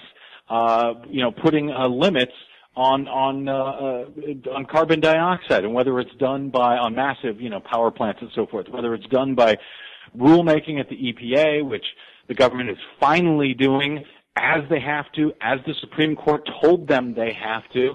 Um, that's one way. Putting a tax on the pollution that they put out into the uh, into our air. That's another way. I think that's the best way. I think that actually that might be the only way to do it, so that it's a market-based thing. Right now, these power uh, plants and so forth, and the uh, refineries, they get to pollute for free. We have to pay for cleaning it up and for the illnesses that it causes. And they're getting away with it scot free. If you could see wait, wait, the shit they're The- the- dumping into the sky. If, if they paid Yeah. for So- it, it's okay for them to do it then? Hold on. No, if they So you paid for it, they would be less inclined to do it. the very system that allows these these companies to do it is this very system that you're that you're advocating that fixes it. Do you see the problem there? Uh, I'm saying that the government shit, should not speechless. be shackled.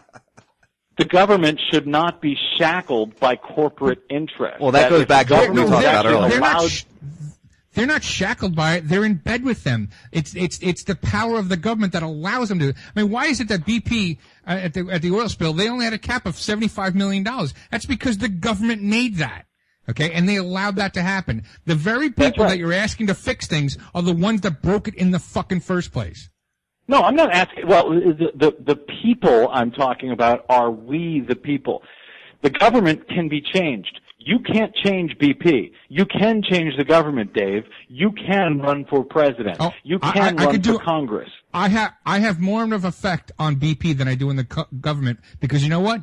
I will never step foot in a BP I've gas never- station. They they will never get one single dollar from me ever again Since that what spill, they did I've off been- the coast of this of my and, station. and they don't give and they don't give a damn. But they do give a damn if you come in and you say that you know what? You're not getting away with uh, with polluting this entire globe. You're not going to be able to do it. It's going to be illegal. It's going to cost you money. You're going to have to pay to clean it up. And if you're a congressman or a senator or the president of the united states who can get something like that through believe me, you do a little bit more effect than you do of not going to stop at another BP again. Because when you don't stop at a BP, I bet you're stopping at the Exxon Mobil, or I bet you're stopping at the Shell station. Well, yeah, I need so gas. right now, you're fucked.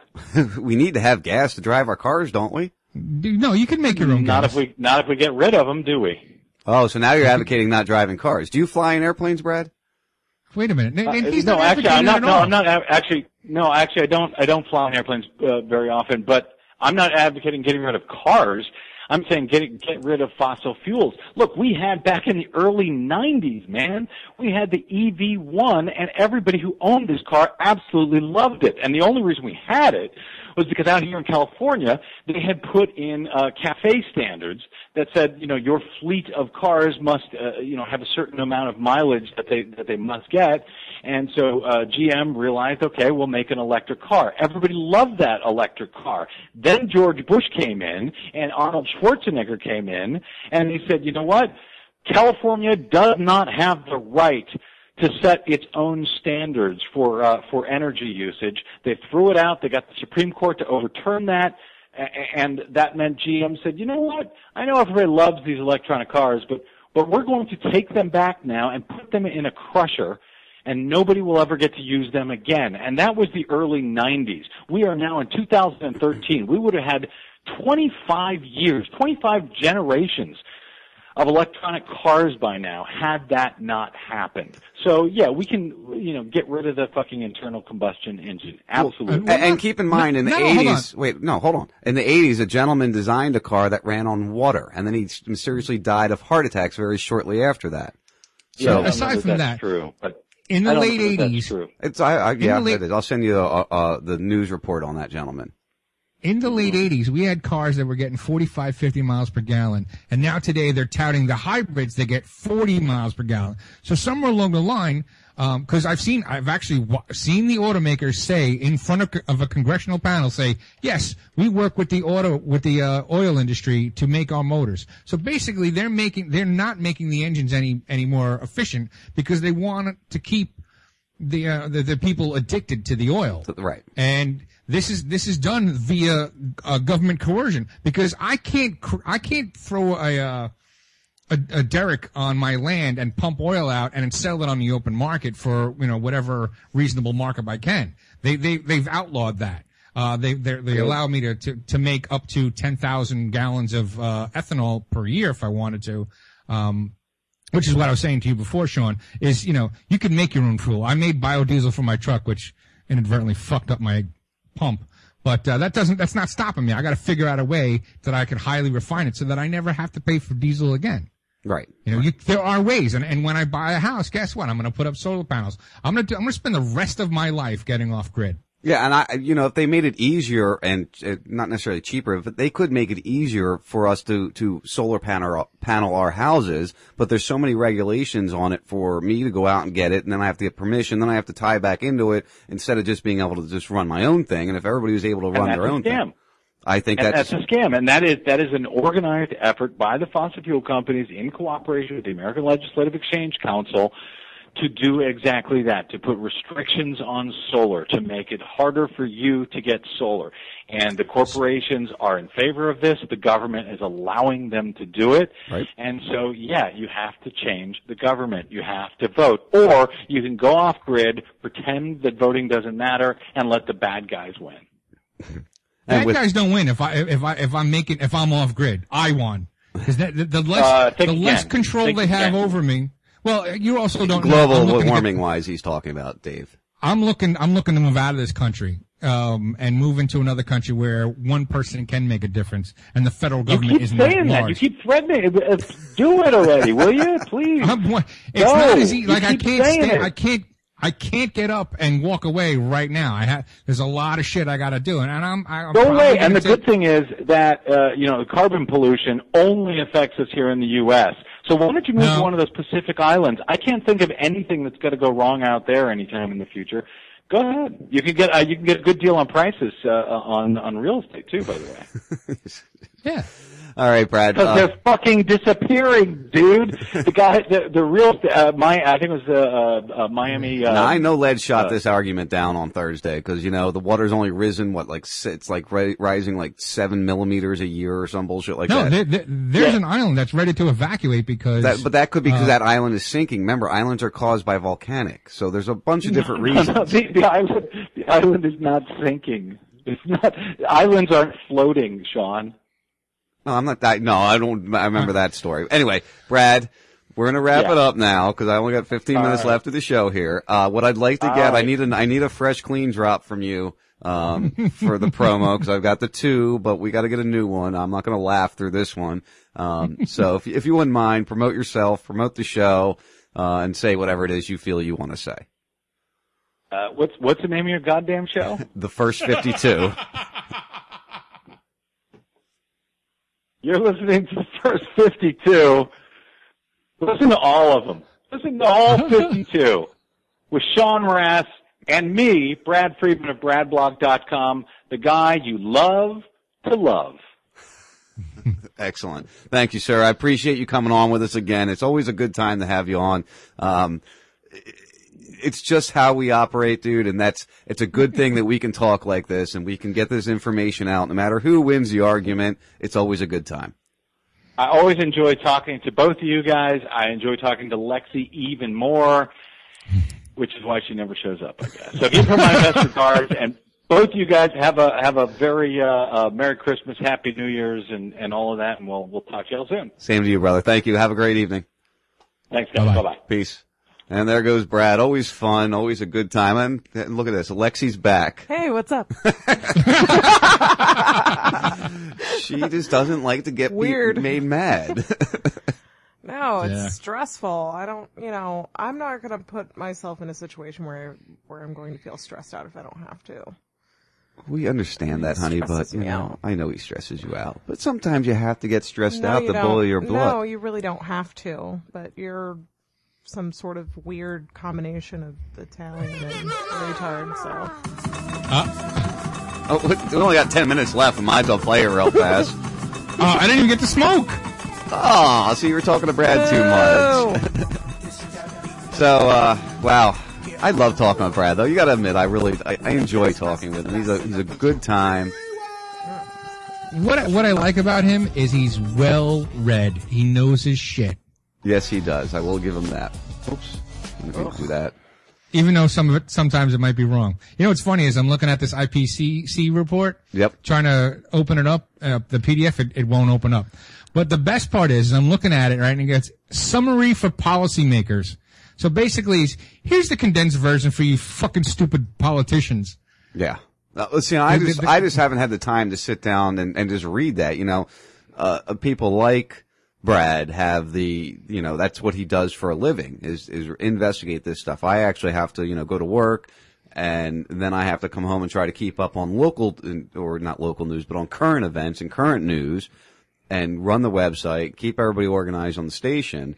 And I just don't have the time to sit and read a 400 page report or however many pages it is. I haven't even gotten to read the whole Sandy Hook thing yet, which I wanted to read that whole, uh, report from Sandy Hook. And there goes Brad on the Twitter sphere. Yeah, I know, I saw. that didn't take long. No, it didn't. Uh, all right. Um, what do we want to talk about here for the last 10 minutes?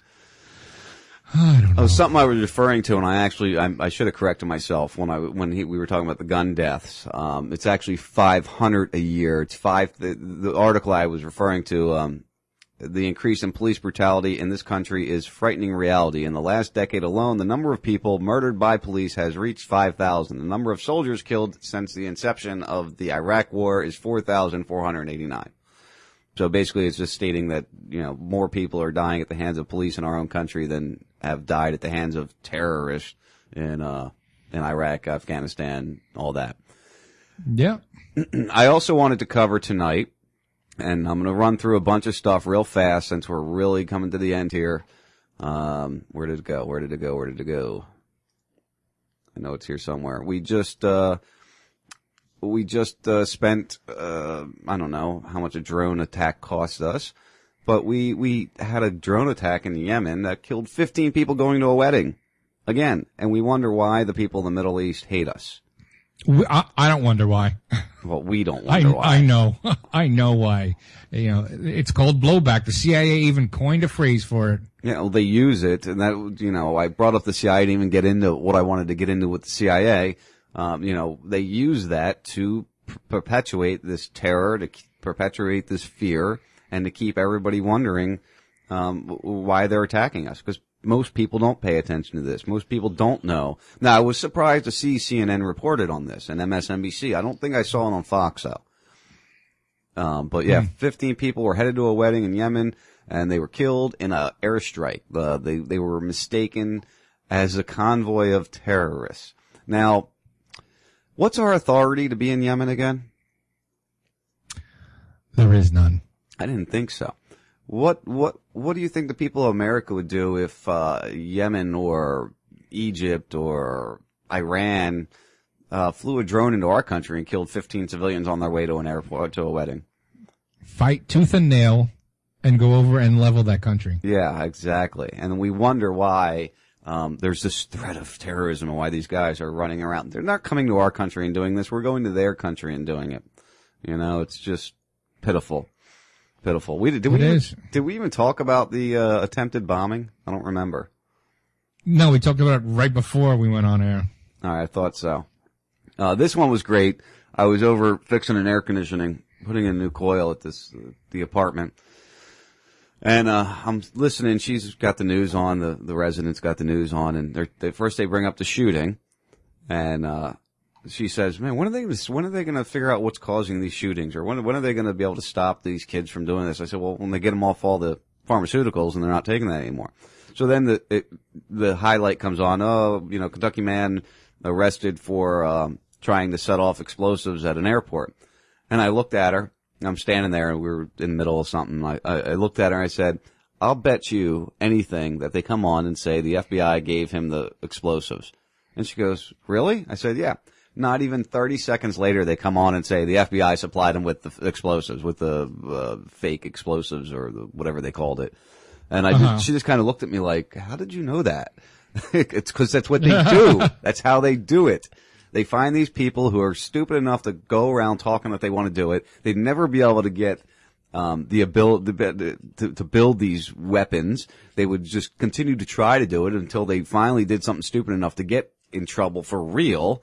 And um, they they give them the weapons and go uh, get them to to you know keep this thought of uh, of terror going. I mean, it says here the delusions began a vague statement uh, the discussions began as a vague sentiment about committing violent jihad against the U.S. Now, this guy is from Wichita, Kansas, all right, or from Kansas. Do you really think a white guy that looks like a redneck wants to do jihad on the U.S.? A jihad. I do not. I saw. I, I, I, I again. I didn't put too much effort into this story today, but I did see a mugshot, and I was like, "That's that's like a corn-fed dude." You know, he's he's a regular redneck. And I was like, "I can't. It can't possibly be that he was." Uh, Al Qaeda. Right. It just can't, can't, be- they're really stretching out this time. They couldn't even find a fucking young, impressionable, uh, person from, you know, the Middle East to, to plant shit on. They had to do it. They had to make an American looking guy do it. Yeah, it's That's, pretty. that's just to, that's pretty, I'm pretty sure that's just to make sure that now, now everybody here, uh, or in America sees that, wow, we do actually have domestic terrorists. Let the NSA spy on everything. Yeah, I would agree with that. It says here, but defense attorneys and others say the tactics involved entrapment and violated civil liberties. So, uh, as more comes out on this story, it'll be interesting to see, uh, if anything more, cause like I told you, it took me, what, five minutes when we were talking in the beginning to even find anything on it. You know, Right. usually the Drudge report will have this stuff right up there. It wasn't on Drudge. I had to actually search into Fox's webpage to find it. Uh, so, I don't know, we'll have to, uh, I'll have to wait and see what goes on with this one. Just another one of those. And that rich kid teen, that, that's a pitiful story.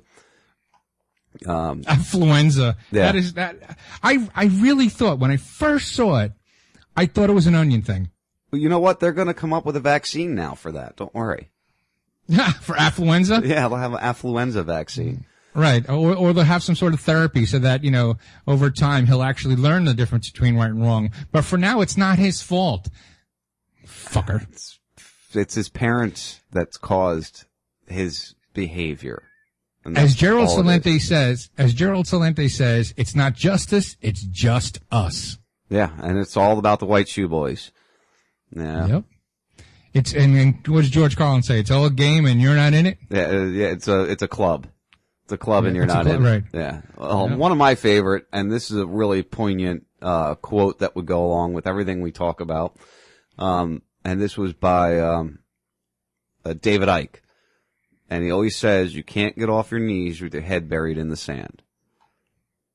So it just I don't even know what that means. you can't get off your knees if your head's buried in the sand. That means you can't I- stand up for yourself if you've got your head up I your could. ass. Technically, I could. I could make myself into an upside down V. You are an upside down V. Anything? Wow, what a retort!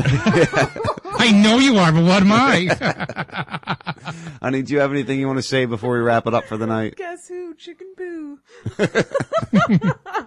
you guys are silly. Oh, it's late. We've been going for two hours straight with Brad. That can make anybody silly. That's twice I've done that now, two hours straight. I know. I was going last week too. I was going to take a break, but I didn't want to leave him on hold for five, Right, just right. ten minutes. So I figured, Yeah. yeah, fuck it, we'll just roll through it. Right. If he was staying on, I wasn't going to go smoke anyway. So what's the point? Yeah, and he's uh, he's one of those guys. Once you get him started, there is no stopping him.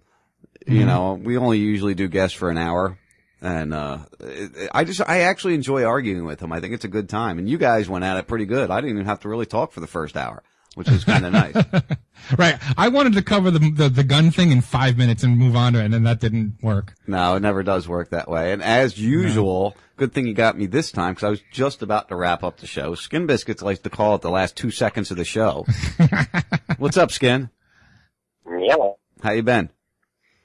Uh, shitty. I can't listen to any Raz radio because I have an old shit phone and I have no link and tune in and it's terrible and I miss that whole Brad blog shit, but it's, it looked like it was pretty good through the Twitter interaction, so. What are you on the road or something? look at- Skin, What's are you, are you on the road or something? No, I, I had a, another phone that I could get like everything through TuneIn was my choice of, you know, listening to everything, but I had to downgrade because that phone took a shit and now I have this older phone. Like literally eight months ago I could get TuneIn on it and now it's telling me my device is not compatible with the updated version, so Yeah, I tune can't in. listen to anything. Luckily this guy, random guy that Shannon retweeted a link to IO, I can listen to some IO, but other than that I'm, I'm fucking out of the loop. I have no idea. Well, you know, you Well, can go you- to the website and listen, right? No, no, he tried that already. He doesn't have flash on the on the thing. Um, w- can you get? Not on you my try device, down- no. I'm, I'm out of fucking luck. Did you try downloading Winamp and using that link, that direct link I gave you? I did, but I, I, I'm on some 3G bullshit at work. I don't have internet connection where I'm at, so I was trying to download it through that, and that didn't work. So it's just a, All right, well- a big fucking buck. Well, well, here's what Sean has to do. He has to prepare the show and get it up as soon as possible so that you could download it and listen to it later. Please. Yeah, I'll Will get, you? Yeah, I'll get it up first thing tomorrow. I got to go through and clean it up a little bit, and I don't ever edit anything out, just so everybody knows. But I, I know there's uh in my recording there's some some static and stuff that I take out. So uh, I'll get it up for you tomorrow, and you'll be able to listen then.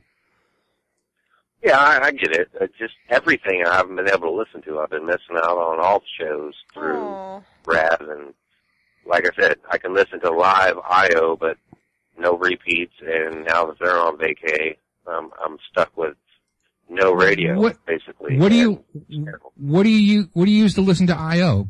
Cause if when I'm mistake, if I'm- when I'm, the guy, uh, tweeted out a VLC player. Well, maybe there was a different guy. Uh, What do you, what, do- some what guy are you on using? Twitter, some some guy guy on on Twitter named Bo, like posted this link, and I was able to just get on through this link that he posted it on IO1, and I actually a week later asked him if he could post a link to IO2, and he said he didn't have it. But other than that, I'm screwed. Uh, I can't listen to shit. Hmm. We'll have to remedy that. We'll have to figure out a way. You know what? Root that phone and put another, uh, it's, I'm, I'm assuming it's an Android device, right?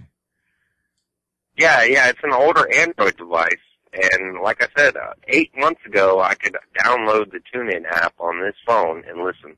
Yeah, two- now tune, it's telling me my device isn't compatible. yeah, TuneIn just updated like two weeks ago, maybe three weeks ago, because I noticed I've I've got differences on my TuneIn app, and um, I don't I don't know if I like it or not, because like if I unplug my headphones, usually when I'm at work and I need to you know charge my phone or something, I just unplug the headphones, it turns the app off, and stops playing.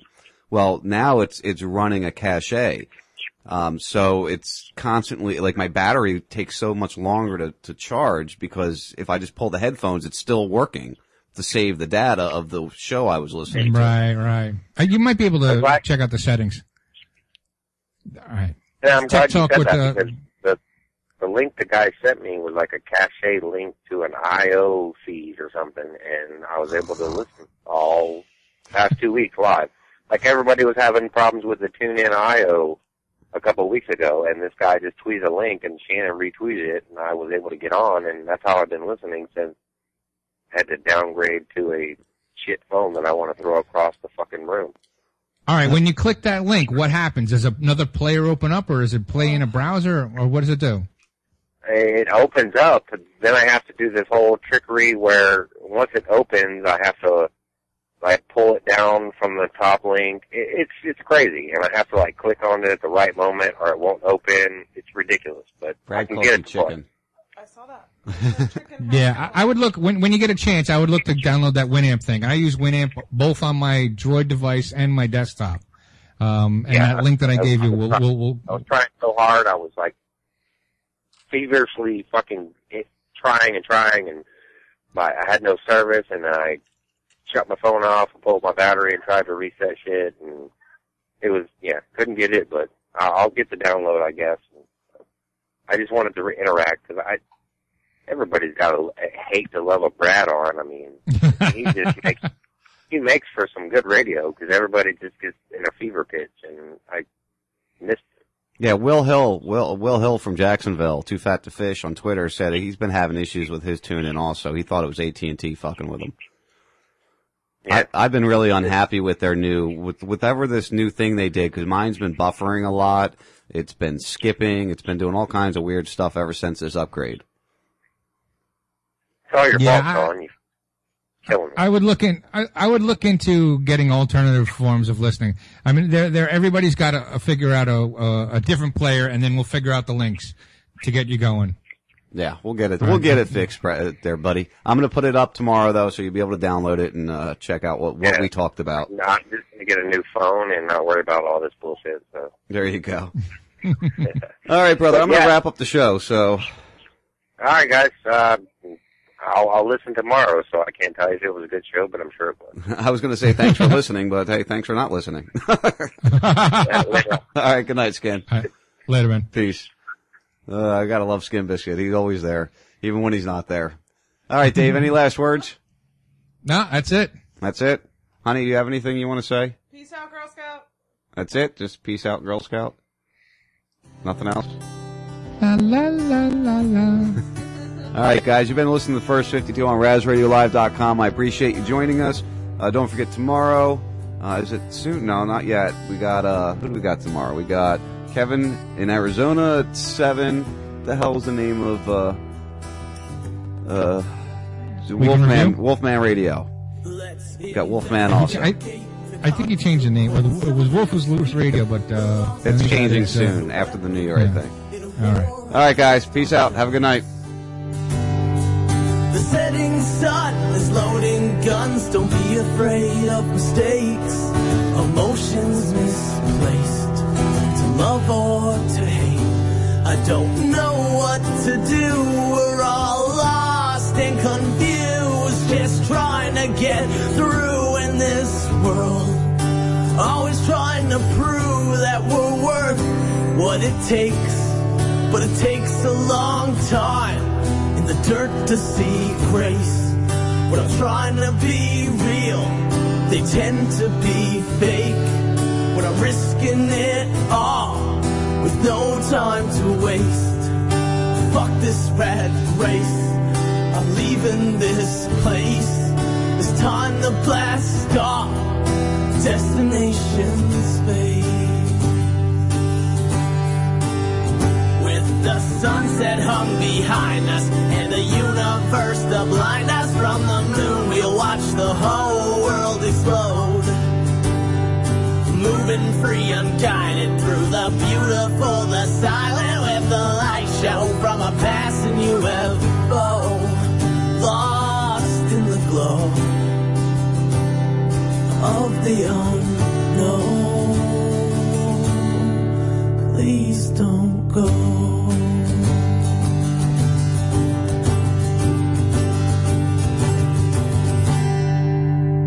And I got here or how I'm getting home. But right from day one, I've been in this alone. With odds stacked against, I've been drowning in stress. They said, Can you take more? I said, Give me what's left. An old man once told me, Allie, don't ever look back. Keep your eyes on that prize and give them hell to your death. This is a test, just a frequency check for intelligent life. Now it's time to connect. It's an SOS, the data's been sent. So now we just wait and hope for the best. With the sunset hung behind us and the universe to blind us from the moon, we'll watch the whole world explode. Moving free, unguided through the beautiful, silent, with the light show from a passing UFO. Lost